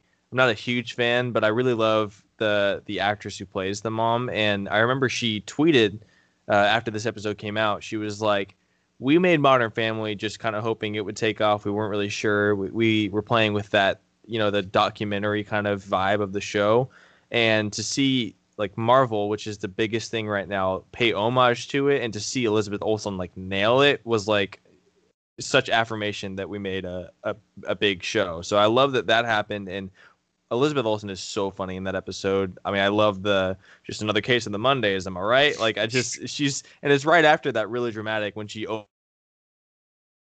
or expands the. So it's this crazy dramatic thing that happens, and then it goes back to this, and it's like this whole episode of her just like hanging out at the house and being like depressed for a while. And yeah, it was just a great. I love when things do like mockumentary style and like dir- directly address the camera. Of course, we get the later on we get the fact that Agatha was the one that was manipulating that and and working the cameras and like she was talking to Wanda. I love that. Thinking about that just messes with my head, you know. So that's I love that homage. It was a great little uh, kind of homage to you could say The Office, but I think it was more Modern Family, like just especially in the opening, you know. Right. Like I mean, uh, even that episode, like with when you had Vision and uh, Darcy together, it was giving me Arrested Development vibes. Yes, very It much has so. like hardcore, like the Mhm. music and the way they shot it, like far from far away. Yes. I was like, this is the Bluths. Like the Bluths, like where, where are they at? Where's the banana stand? Um, but yeah, so those are really good ones, I think, for the Zeitgeist Award. Uh, but let's go ahead and talk about that winner. And the winner is the Zeitgeist Award. And, and really, like, I kind of like, I had thought of this because we were doing WandaVision first, you know, and like you said, there's so many pop culture references. Um, but so, but out of all of them, which one are you leaning towards as the winner? Um, oh, this one's tough. There's a lot of really good ones. I think the ones that I'm leaning towards are the kind of like the the Modern Family riff, the just the I the whole episode really, but the especially Elizabeth Olsen just addressing the camera full on and that idea of like them paying homage to that whole genre of of sitcom was super fun. And then I'm torn between that and um the like the theme the malcolm in the middle inspired theme song was just uh so fun we, we we mentioned the other ones as being really catchy but i think that one was probably the most creative like they they obviously had the most fun with that one especially when you have um that one has pietro right you have him like Uh-huh. uh Yep. you know he like shows up in the camera or whatever and yeah that one is just you could tell all the actors had a lot of fun with that one you get uh elizabeth olsen with like the crazy hair and the rollers and stuff like you could tell the writers really love malcolm in the middle malcolm in the middle so that was i'm torn between those two those are both really really great ones Hmm. Well, if I have to make the decision to help, I, I think I kind of have to lean towards the homage to the the mockumentary. I, you know, I because it was done so well. Like that Mhm. whole episode is a favorite of mine, and and like you said, Elizabeth Olsen just talking to the cameras gold. Like that whole time, she's just like, you know, like I, I I play that back in my head. She's always like, you know, I guess it's a case of the Mondays. Am I right? Like the way she says, it, like, am I right? yeah just over and over in my head, like, okay, Elizabeth, you know, just say it some more, please. Um, like her her delivery in so in so many lines of this show is Yeah. so spectacular. Um, Yes. but they were like, I I think they nailed the whole mockumentary probably better than just about any of the other decade kind of homages. I- I think. So I I. I think I kind of want to I want to give it to that. It, it's the mockumentary uh pop reference. well deserved well deserved all right so that takes us to our next category and now the nominees for the Easter Egg Award. the Easter Egg Award. So Marvel is is huge on Easter eggs, okay? Like big time. So we definitely had to have this for for uh an award. So um it's essentially if you don't know what an Easter egg is, I don't know what you're doing here. no, but seriously, it's it's something either subtle or a little bit more visible, whether it be something someone says, a prop, um, a number, letter, literally anything that references something to do with, like, in, in this case, either the past of the MCU or Marvel Comics, you know, something that hasn't happened yet. And Yeah. It might. So, what is your first nominee for Easter Egg Award? So yeah, this is. I mean, you can't have Marvel without Easter eggs. You can't have uh, an MCU show without without this idea. And th- this show was chock full of it. I mean, they did it in such a way that it was like, it wasn't just Easter eggs for Easter eggs' sake. Everything had a purpose. Everything, uh, you know, pushed the story along. I, I loved that. Um, the first one that I'm gonna go with is probably. Yeah, there's a lot of them. I think I'm gonna go way back to episode one. Um, Oh, I'm sorry. Yeah, episode one. Uh, it is the the scene where Vision comes back in from from work, and he's got uh, his tie on. That the clip uh, is the exact clip tie clip from the the Tom King Vision comic series. Um, I really love that. I so if you're listening, you haven't read the series, I highly recommend it. Um, I read it reread it before the series started uh, for like prep and they kind of pull from it. I mean that one is a lot more vision centric I mean, it really doesn't have anything to do with wanda but it is it's tom king is such a great writer. He's one of the best like modern comic writers and that series is just such a fun exploration of who vision is and and just he has a whole family in that in that series. And that was just a fun little nod because i wasn't sure what they were going to be pulling from comics wise like whether they're going to pull from that or like maybe avengers disassembled or stuff like that. And so uh, they i love that that was like their one little kind of mention because nothing else really refers back to that vision series. So just that one little blink and that's the best kind of easter egg that blink and you miss it like oh that's the tie clip. That's the exact same one. So that was that's my first nominee I love it. Um, I, I love the very, very subtle ones that like I didn't even know that one. So I love finding it out like now, you know, and I'm mm-hmm. probably going to find out a whole bunch more Easter eggs like in the next couple months that people are going to be like, oh my God, I was watching it for the 18th time and I saw this happen. Right. Yeah. You know, because we do that. um, my first one is going to be Hydra Soak. Okay. Yes. From episode three. Uh, you know, you have the commercial about the uh, mom stressed, you know, take a bath and just kind of relieve it all. You know, this blue soak soap. Okay, um, I love this because it calls back to something that I didn't know that they were going to make canon or not, and I still don't know. But Agents of Shield. Yes. you have the episode of Coulson in the framework where you know he's like talking about this mind control soap that they give everybody to control their minds. Mm-hmm. And so the fact that they went with this was hilarious. I yeah. love, you know, the, the fact that they're connecting a main MCU property to Agents of Shield. I love it. You know, even if it's an Easter egg, I love it. Mm-hmm. Uh, so my next nominee is going to come from, uh, I believe this is episode two. It is the commercial for the. Strucker watch.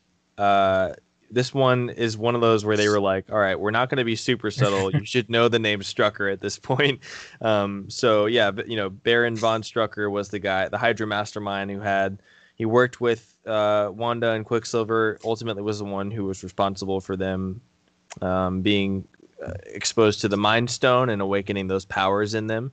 Um, and this commercial is really great. It it's uh, you know it's this watch that uh, the the time on the watch is 242 and this is another one, of those that i'm mentioning where it's like really subtle. It uh, avengers number 242 is a very big vision story. It talks about vision being repaired after his deactivation you know against his will which is kind of the big theme of this whole show like a vision being brought back against his will. Um, so i love that they deliberately went with that you know that time. Um, I, I love when they do stuff like that when it's like you can point out a very specific number and it goes back to this this comic story. Um, but just the idea of like bringing Strucker back and like the trauma involved with that was really cool. Uh, yeah, these commercials were all just so entertaining because they were like so upbeat and positive, but they were especially the one where it was like Lagos uh, because mistakes happen. And I was just like, oh, that's that's rough. That's oh, I forgot about that in Civil War. So yeah, that's got to be my next nominee. I mean, I love fake commercials. We love fake commercials. We do fake commercials. Clearly, yeah. if anyone listens, I hope you you've enjoyed them. Okay, give us some feedback. Okay, yeah. um, so because my next nominee is of course another commercial, Nexus. Okay, you know the Nexus pill um, Nexus is essentially a term used in the Marvel comics for beings who are so immensely powerful that they have the ability to alter reality. Of course, mm-hmm. you know, that's kind of part of what Wanda is able to do. Um, but not only that, but they're able to kind of create problems with like the I think it's called like the time stream, like the official time stream or something. And so these Nexus beings are able to do that. And like there's these people who are like keep watch over them to make sure they don't fuck everything up because they can't, you know. And obviously Wanda has done it before, you know. So I love this because is this telling us that Wanda is in fact a Nexus being? Probably so, um, because we're going to get the Multiverse of Madness uh, Doctor Strange sequel, right? Yeah. Which is supposedly kind of like a direct sequel almost to WandaVision. Mhm. So are we going to get to see her being a Nexus being? Like essentially, what is she going to do to? Is she going to create like a connection to all the multiverses? Are they going to fold into each other? You know, just pick and choose. Like there's so many different little things that it could be. You know, like we know that the multiverse is going to happen. You know, but how is it going to happen? And I really want to know like exactly what they mean by is she going to be a Nexus being? What is their take going to be on it? I don't know. Um, I love I love the MCU because they they are very comic book like. You know, comic books are always telling new stories in like different terms. Like you know they'll do a different run and and you know they might take something from the different from the uh, previous run, but like it might be a very self-contained story. You know, they'll they'll write Wanda completely different. You know, Right. um, in the MCU, you know, they'll take inspiration from this and they'll turn it into that, and they'll take this this story and and turn it into that. And I, I really like the MCU doing that. And so, if they're able to do that for Nexus, I, I'm very intrigued. Very, very. Yeah. That's a great call.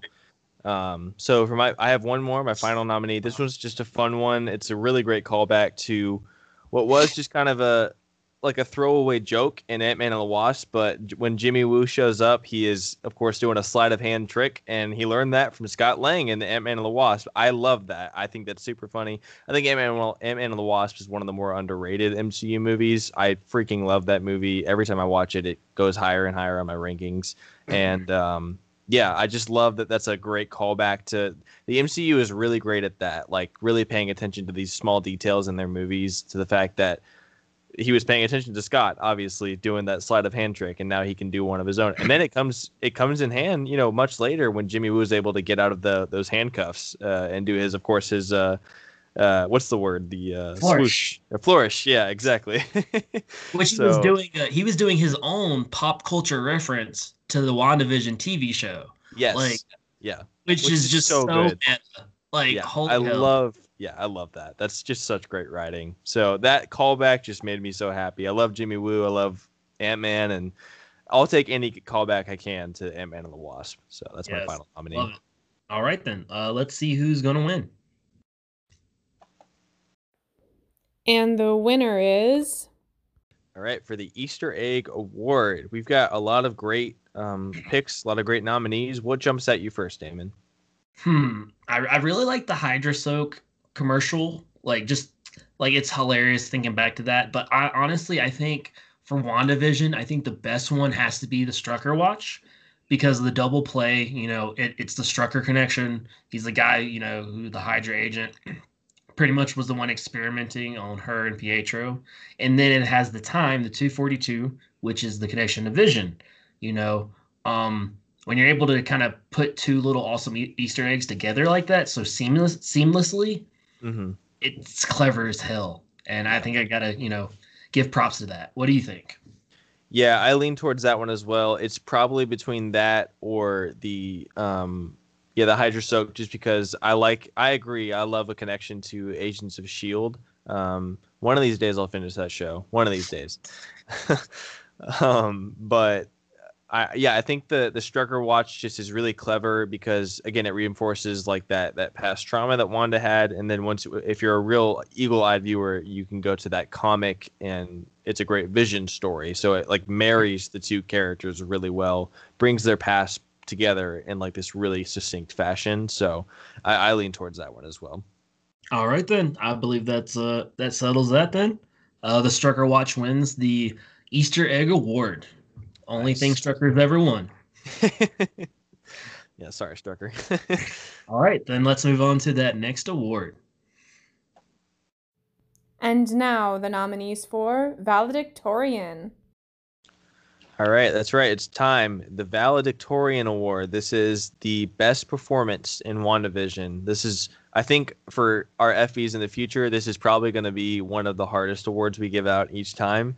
Uh, so many great performances in this show in just nine episodes. Just all of these actors had such a great chance to really flex and and show their acting ability. So, what's your first nominee for this category? All right. Um, to be honest, I only have one because I only needed one, and I hope it's the same as yours. Elizabeth Olsen as Wanda Maximoff. Okay.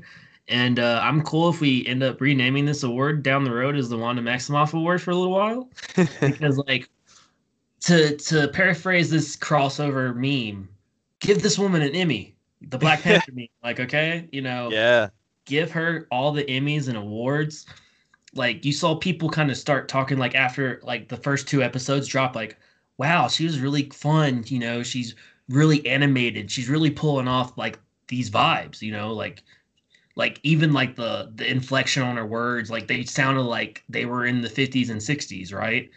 And then we see her go from there to the 70s to the 80s. We see her pregnant, you know, and having to deal with that. We see her scared. We see her um what's the word? Um confrontational with with uh, Monica when she mentions Ultron and her brother. Um and then we see her downright scary when she goes confronts Hayward. We see her do so many things. Um there's not many things I don't like we don't see her not do, you know, like she's performing at such a high level and excelling um just like everything from her little facial facial features like we are talking in the uh, mockumentary episode just like the way she purses her lips and makes like you know like what am i going to do about it you know and then like when she's really concerned you can always tell when wanda's really mulling something over in her head you know because like she'll have the furrowed brow and the scrunched up face and it, you see her in so much anguish in the previously on episode. We see her just becoming beaten down more and more as we see her life unfold and losing vision in her this memory again. Mm-hmm. And she does it so well. I, I love it. Like, I mean, people were just after every episode, people was like, okay, Elizabeth Olsen's amazing. And like, you know, I'm not gonna go against that because the fact is she she was WandaVision. This was about her. This was about her grief and being able to overcome it. I don't know if she did. I mean, I, I guess you know her being able to say goodbye to Vision and her kids was was maybe closure. But then again, we see her studying the Darkhold, which mm. is like the Darkhold. You don't just study the Darkhold to, you know, do some light reading it's evil. Yeah. is dark magic. So I don't think she's done yet. And obviously, we're going to see her in Multiverse of Madness. So um, I think she, I really want to see her see how well she plays that little bit more darker side, you know? Um, and I, I cannot wait. Um, I loved it. What's your nominee?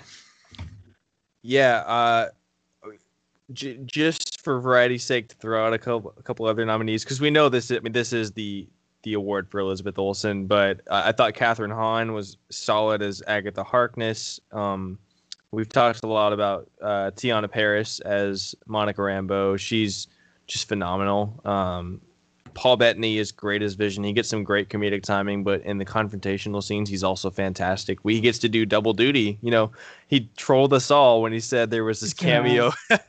he was so excited about working with himself as as White Vision, which I thought was hilarious. And he's great. But yes, this this is Elizabeth Olsen's show uh, through and through. She is just phenomenal from the beginning. I love in the early stages how funny she is and how perfectly she nails every beat of like the 50, 60 sitcom housewife and then transitions into I mean the true moment where you really realize that Elizabeth Olsen is like fully in control of this show is in episode 3, I think, when she when she gives birth and uh you know confronts Monica Geraldine and and like really like the tide start to turn and she's singing that Sokovian song to her her kids and she mentions like I had a brother and just her accent comes back. Like Elizabeth Olsen just she used to struggle a lot with that accent in like Age of Ultron. I remember that was a big thing. She just couldn't really nail it, and in this, she's so great when she just immediately jumps back into it. And it's like uh, I think of that moment. I think of you know the moment when she leaves the hex, like you mentioned, and confronts Hayward, and then of course just really the whole episode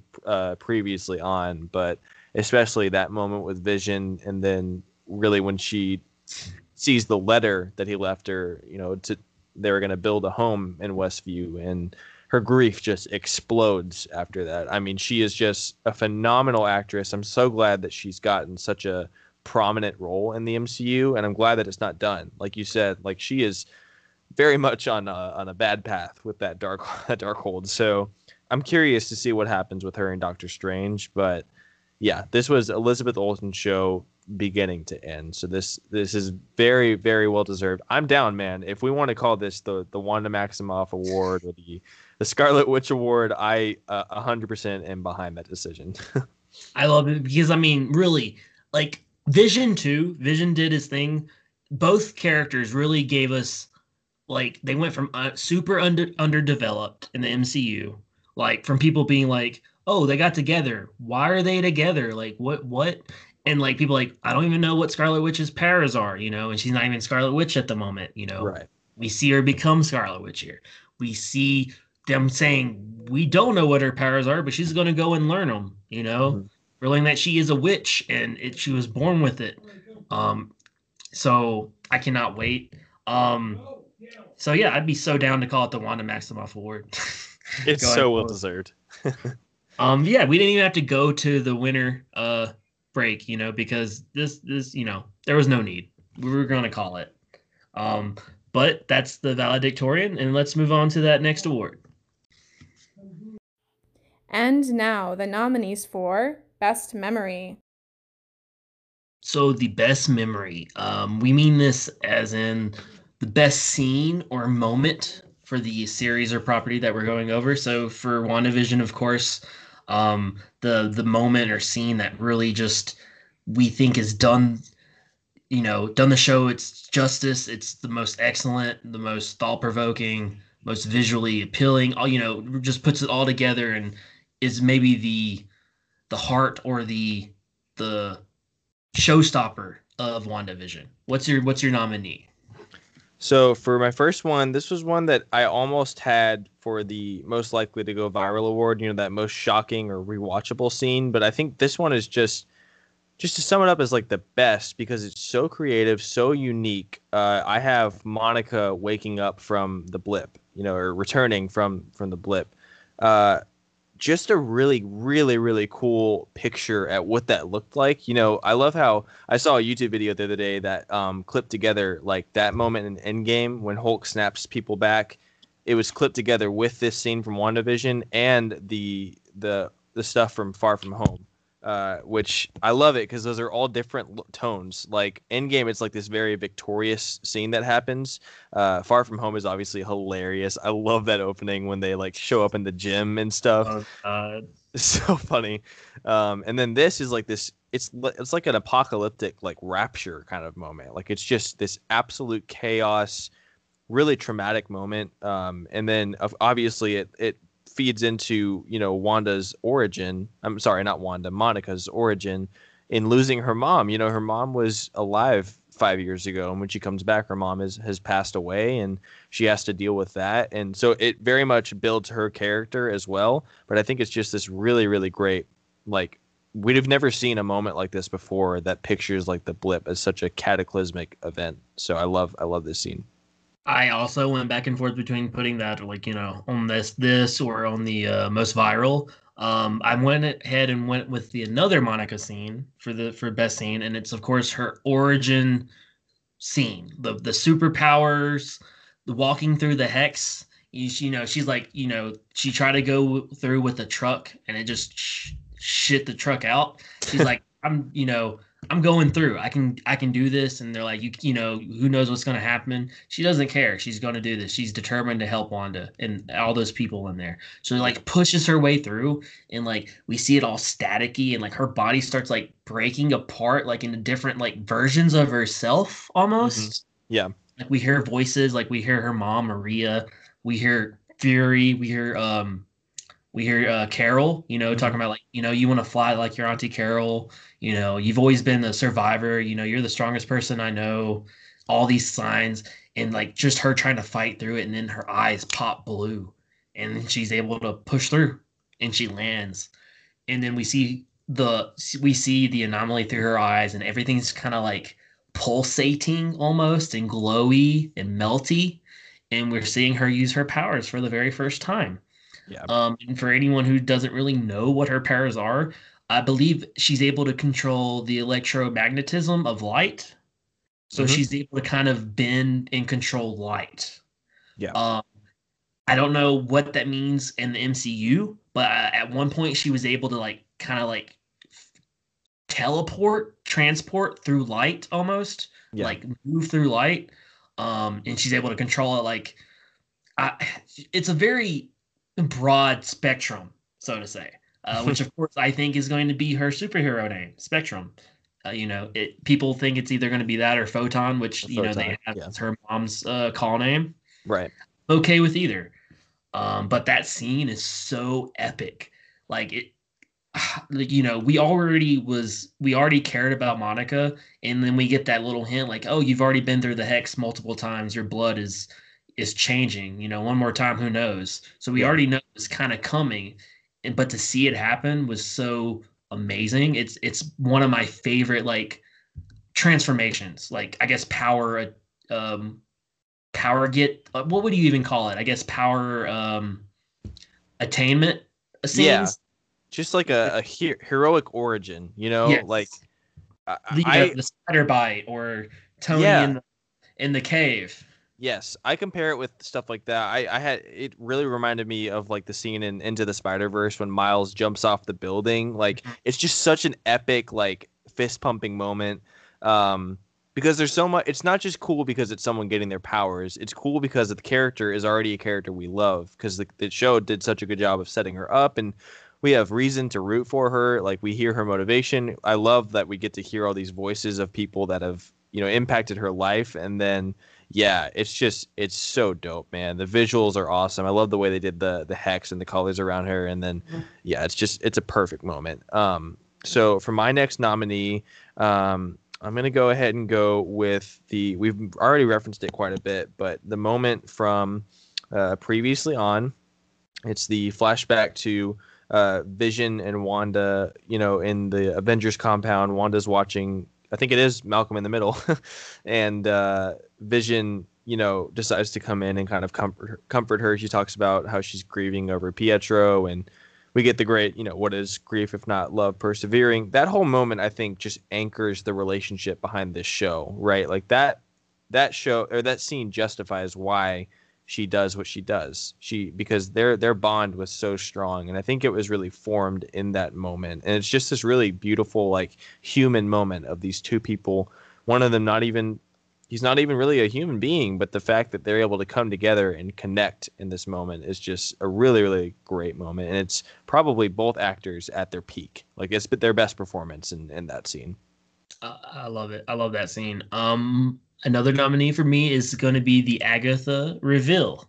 You know, like you got uh her in the house, and it's like, where are the boys at? Oh, you know, think they're going playing in the basement. You know, walk down, starts getting dark, and it's like literally walking into a different world. Like as it happens, you feel like the mood change and shift, and you start seeing like the vines, and you, it's like start looking around. Oh, look, there's a glowy book in different corridors. Who knows? You know, and you kind of like hear like this uneasiness, like you hear the silence Yeah, happening, and then Agatha comes down. It's like, oh, you know, uh, what what what did she say? Uh, you're not the only one with magic, you know. Mhm. And and then it drops into the Agatha all along song. So like Right. that whole scene, it, I think, was done so well, and like everyone was like, okay, when we heard about Agnes being cast, everyone that either researched it or knew about Marvel knew that was probably Agatha. Okay, Mhm.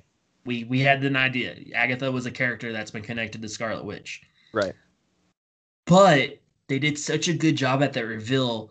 I'm not like, well, it was so obvious. Well, no shit. We want like that's what we wanted Yes. and they delivered and they delivered in such a fun way it was so entertaining they gave her own theme song it, which so perfectly into the whole like meta of the show i loved it Yeah. it, like i almost put that on the most viral but like to go viral but i was like but at the same time it's like it's just a great scene like just all of it you know so i had to have that there um Yeah. what's your next nom That's a great call. Um, my so my final uh, nominee is going to be one of the final scenes in the finale. It's Wanda and Vision's you know goodbye scene. It's just I mean it. Everything has kind of been leading to this from the very first episode. You've been wondering, uh, you know, do do they get out of this ep- or this show alive? Does Vision exist outside of this hex? And and you know it's been leading up to this, but you're still not prepared. You're not ready for it. It's just, oh man, it's so emotional. They did a great job too in the marketing. I remember when the trailer came out for this show, that shot of them looking out the window at like the the hex closing in, very much looked looked like a a mid season shot, right? I thought that was going to be when like the the conflict started, or they were going to fight someone or something. So it was really great deception from from Marvel. Um, that being like the emotional crux of the entire series was a great call. And then uh, I mean the the line from Wanda is just beautiful, and then uh, just the visual of uh, Vision saying you know, "Goodbye, darling," and as his whole body is kind of fading away, and then it's just his face. It's just oh, it's so fucking sad, but it's just it's such a beautiful moment. So that that has to be my my final nominee. It really is beautiful. Well, let's uh, go and talk about who we think should win. And the winner is. All right, so we have lots of great uh, nominees to choose from. Uh, what's winning the best memory, Damon? When it comes down to it, I, I feel like it would. I can't go against that last scene, like the last cl- scene between Wanda and Vision. Like you said, it is a culmination of the whole show, of their relationship, of her grieving process. Like, if this was like kind of like her own crazy batshit way of like therapy, you know, and like going through the, you know, all the different steps, this was her acceptance. Like, this was Yeah. the goodbye. This was like, okay, um, you know, we will say hello again, but you know, this is us saying goodbye for now. Um, it was beautifully shot. It had the amazing lines, and and I will. The only thing I have a gripe with it. Seemed like it was taking forever for that damn hex to come on down. it's like, okay, is it coming? Okay, they're going to grab some some tea now. Okay, they put the kids to bed. They're going to sit there for a little bit. Okay, is it coming yet? No. Okay.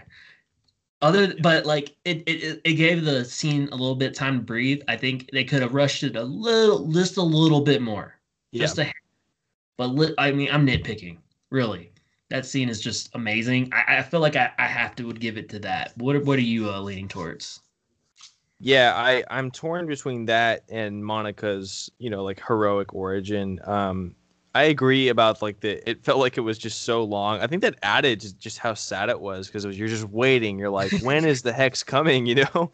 Like, I think that- yeah, really, and my and my suffering. Uh but I think a lot of that too was like Wanda herself was putting it off as long Uh, as she oh. could, you know? She was she was like, I'm gonna make this last as long as I possibly can before I have to say goodbye. So I thought that was a really beautiful touch. And then, yeah, that or I think the Monica moment is just if this was not a show called WandaVision, I think that my easy pick would be, you know, Monica's heroic origin, just because, man, it's just it, it ranks as one of my favorite of those kind of moments in the MCU because she's already such a fan favorite, and uh, her getting those powers, her going through that experience and getting through the hex is just such a like an uplifting and like uh, empowering moment. Um, but yeah, this, I mean, this is WandaVision. You know, it's all about these two characters. So I've got to go with yeah, Wanda and Vision's goodbye. it, it deserves it. So the goodbye wins best memory. And now we're going to move on to the very last category of the WandaVision Effies. And now the nominees for Game of the Year. All right, we're here. We made it. Final final award of the night, uh, the game of the year. This is going to be the best episode. Um, this is might change with other shows that are multiple seasons, but because this is just a one season show, this is going to be the best episode of the season. Um, so for our final category, what are your what's your first nominee, Damon? All right. Uh, we've talked about it quite a lot already. I'm going to go with episode seven, Breaking the Fourth Wall. Mm, Um, like I just think everything about the episode works so perfectly. Um, you know, we get kind of like the the hangover from the uh, from the Halloween episode, and uh, you know, Vision getting uh, kind of beat down, and uh, the hex, you know, and widen, widening, broadening everything, you know. Um, and so you know, you have the whole mockumentary style going on, which is just hilarious. It's done so well. You have Elizabeth just just going on. You have Vision and Darcy together. You know, you have like the fact that Darcy at first is is just a uh, uh, uh, uh crap. What are they called? The uh, escape artist. Oh right. She's yeah. like, yeah, you know, I put in for the the bearded lady, but you know, this complexion. um, and like this, their connection and throughout the whole episode was hilarious and really well, really well done. Like you know, him telling her telling him kind of about what happened to him. You know, because he has no idea because it wasn't him technically. right. You know, so that was great. You have Billy and Tommy doing, you know, really kind of worried about their mom, not really sure what to do. Um, you know, you have Agatha taking him away. Um, you have what you have Darcy and Vision trying to get back to Wanda and just having stuff keep getting in the way, like the the bus the the bus stop coming on and just you know the construction work just over and over again. Yeah. I, I love it. Um, and then you get um, well, let's see, you get um, okay, you get the post credit scene for one. Okay, you get uh, you get our girl Spectrum. You know, Monica walking to uh the back of um. I'm just blanking. I'm tired, guys. of um Agatha's house, which is of course Ralph's house Mhm. and she opens it and see the vines and then we get of course my fa- one of my favorite lines of the show snooper's gonna snoop got Bohner just right behind her and uh, we assume i guess he just knocks her out but like really what happens in that like what happens from there to her being inside the house like what happens and why is he able to control her like why is she unable she not able to just uh, i guess because he's so fast right. is the answer. But also, how does he get the fat, the speed? Because is he actually Quicksilver? And it, we uh, roll back to that question again. It opens it up. Um, but I just love every single part from beginning to end of episode seven, and then of course it gives us an end credit scene, which we've been waiting for the whole Mhm. series. Like Yeah. I don't know how many times. Like I just kept waiting. I'm like, okay, I'm gonna do. I'll go all the way through the credits just in case. I know you want. And then Marvel's like, okay, I'm not to do it. I'm not to do it. Oh, episode seven. Okay, let's go. Yeah. Um, Yeah. So I, I just love that episode. Uh, what's your not first nominee? Uh, so my first one is gonna be um, going back to episode two. Uh, Don't touch that dial. I I just really I really loved the, those first two episodes. I love that they dropped on the same night. Um, I think if we just got one, that I just oh, it would have been so frustrating. But getting both of them was just such a great intro to what the show was going to be. Um, and Don't Touch That Dial was just such a fun episode. You get, you know, the magic act with uh, Wanda and Vision, which is super fun. You get the really great moment when Wanda finds the um, the helicopter that's in color, uh, which is a really cool moment of like messing with your head of like what's really going on. Obviously, you get Paul Bettany playing up the physical comedy with the the gum in his system, always super funny. Um, you've got the scene where Jimmy Woo is trying to reach Wanda through the radio. Um, and then you've got obviously the really really awesome ending where uh, you know they they leave the house and they see the beekeeper who's with sword and Wanda just says no and everything rewinds back to that moment with her inside and she's pregnant this time. And I, I just that moment is like shocking. I, may, I maybe I should have included that in the most likely to go viral because it's just like whoa she is fully in control of what's happening here. Um, so I, I love this episode. I mean the first one was really great too but this was the really the episode that introdu- introduces what this show is going to be how weird it's going to be how surreal it gets at points and it's but it still plays with the the fun sitcom trope at the same time. It does. It's a really good episode. Um, my next nom is episode five on a very special episode. Um, you know, here we get Monica back in the real world uh, with Darcy and Woo playing off each other. Um, I love that connection. I love that chemistry they, they're building. Um, they just are all on the same page. They're good people trying to do right, you know, and then they're just trying to fight back with from Hayward. You know, they're they're kind of a we have like the whole Monica telling Hayward she's not a terrorist kind of whole thing. Uh, you have Hayward being kind of being a douche to them and them telling her to shut the fuck up. Um, and then of course, let's see, we get the reveal that Wanda is rewriting re- rewriting reality because of Monica's uh, bulletproof vest, you know, turning into her awesome 80s attire. I mean 70s attire. That was really cool. So, you know, just this was a an episode where it started giving us a, a lot more questions. I mean, a lot more questions answered. You Yeah. know, we're kind of figuring out more things. Um, Sword drops a jo- drone inside, you know, which Wanda kind of goes off on, and of course we get her coming outside and confronting Hayward, which we've talked about multiple times, won an award. Um, and then we get Vision confronting Wanda. You know, we kind of get them kind of you know floating and being like, "What's up? What's up? What's up?" um, and and Vision's just like, "What is going on?" And and Wanda's like, "I don't know. This isn't me." And then of course we get the the amazing viral scene of our boy Pietro showing up as just the the chef's kiss on the end of the the really really amazing episode. Yeah. That's a solid one. I that's just so much happens in that one. I just immediately think of that yeah, that scene between Wanda and Vision. I remember watching that for the first time and thinking like holy shit, we're going to get a full on like fight between Vision and Wanda, which I'm glad we didn't. I'm glad they went in a different direction, but just that moment is so intense. I love that. And then yeah, capping it off with the Pietro reveal at the end was um was perfect. So for my final nominee, um I'm going to go with uh, We Interrupt This Program. We haven't talked about this episode a whole lot, but uh, it's episode four. It is the first episode that, you know, takes place completely outside of the Hex. Um, and it's basically, you know, filling in all of the the background info on how Monica came to came to this position, right? She came to uh, become Geraldine. Um, we get her backstory of waking up from the blip. We get um, we get her, you know, meeting Jimmy Woo and starting to work with uh, Sword and trying to figure out what's going on in, in this hex. Um, I I believe this is also the introduction of Darcy. Um, so we get that. We get her going in and, and becoming Geraldine and, and going into the hex. Um, we get the uh, the answer to who the the beekeeper was, which was you know the agent of of Sword um, all of this crazy, crazy stuff. And then I believe this one also has that really, really shocking uh, shot of Vision uh, when Wanda looks at him and it cuts to dead Vision, you know, the, the corpse with that without the Mind Stone. It's just such a like, oh my god, so unsettling. Just all this really, really great stuff, and it's such a fun kind of fill in the gaps episode.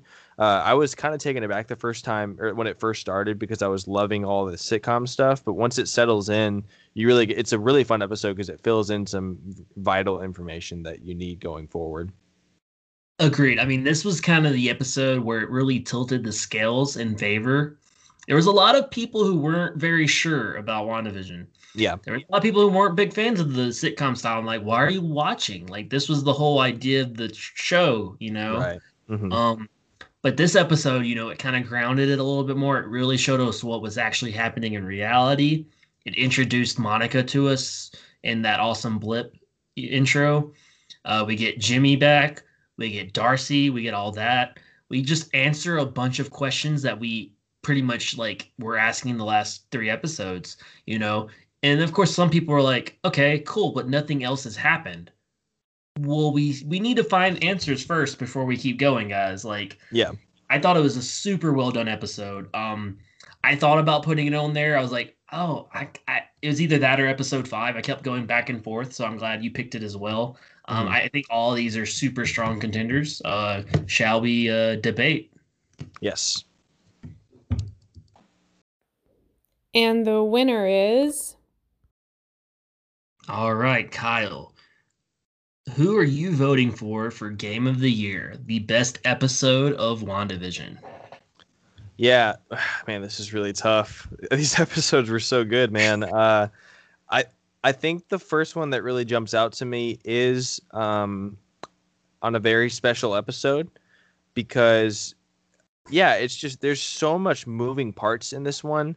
We've already made the leap outside the hex to you know Monica and, and Darcy and Jimmy Um, so we have that going on, but we still have the main plot going on inside the hex with with Wanda and Vision. Tensions are really starting to brew between Vision and Wanda.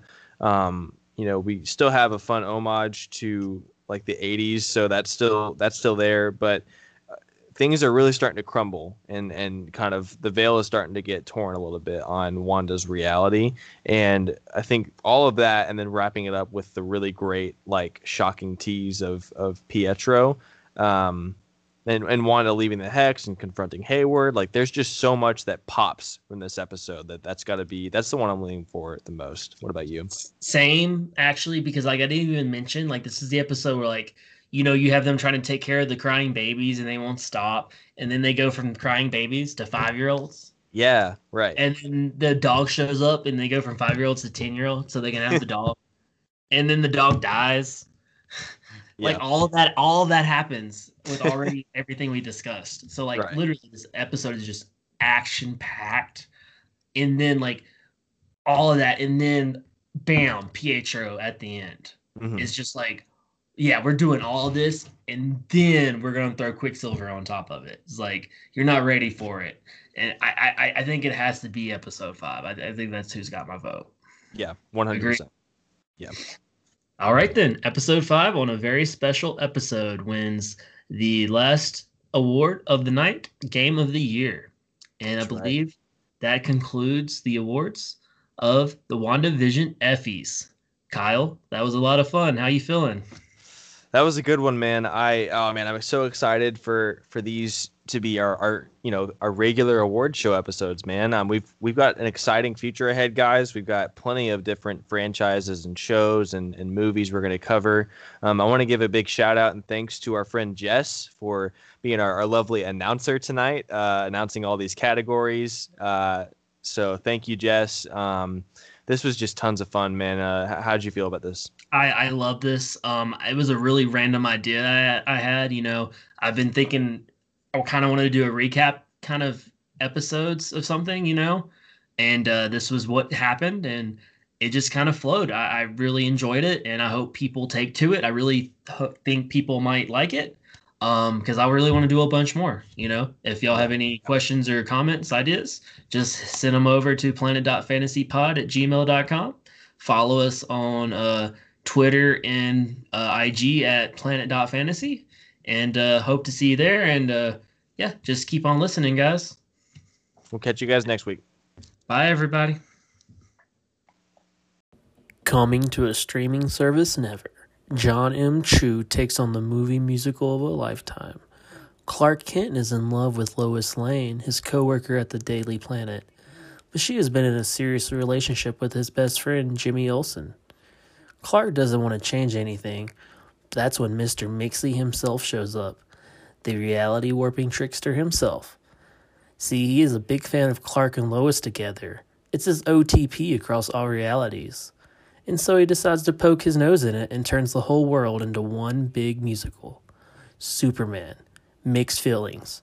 Rated N for nothing. See this movie only in your imagination? But feel free to check out the podcast episode where it was drafted. Episode 17 Dream Superman Movie Fantasy Cast.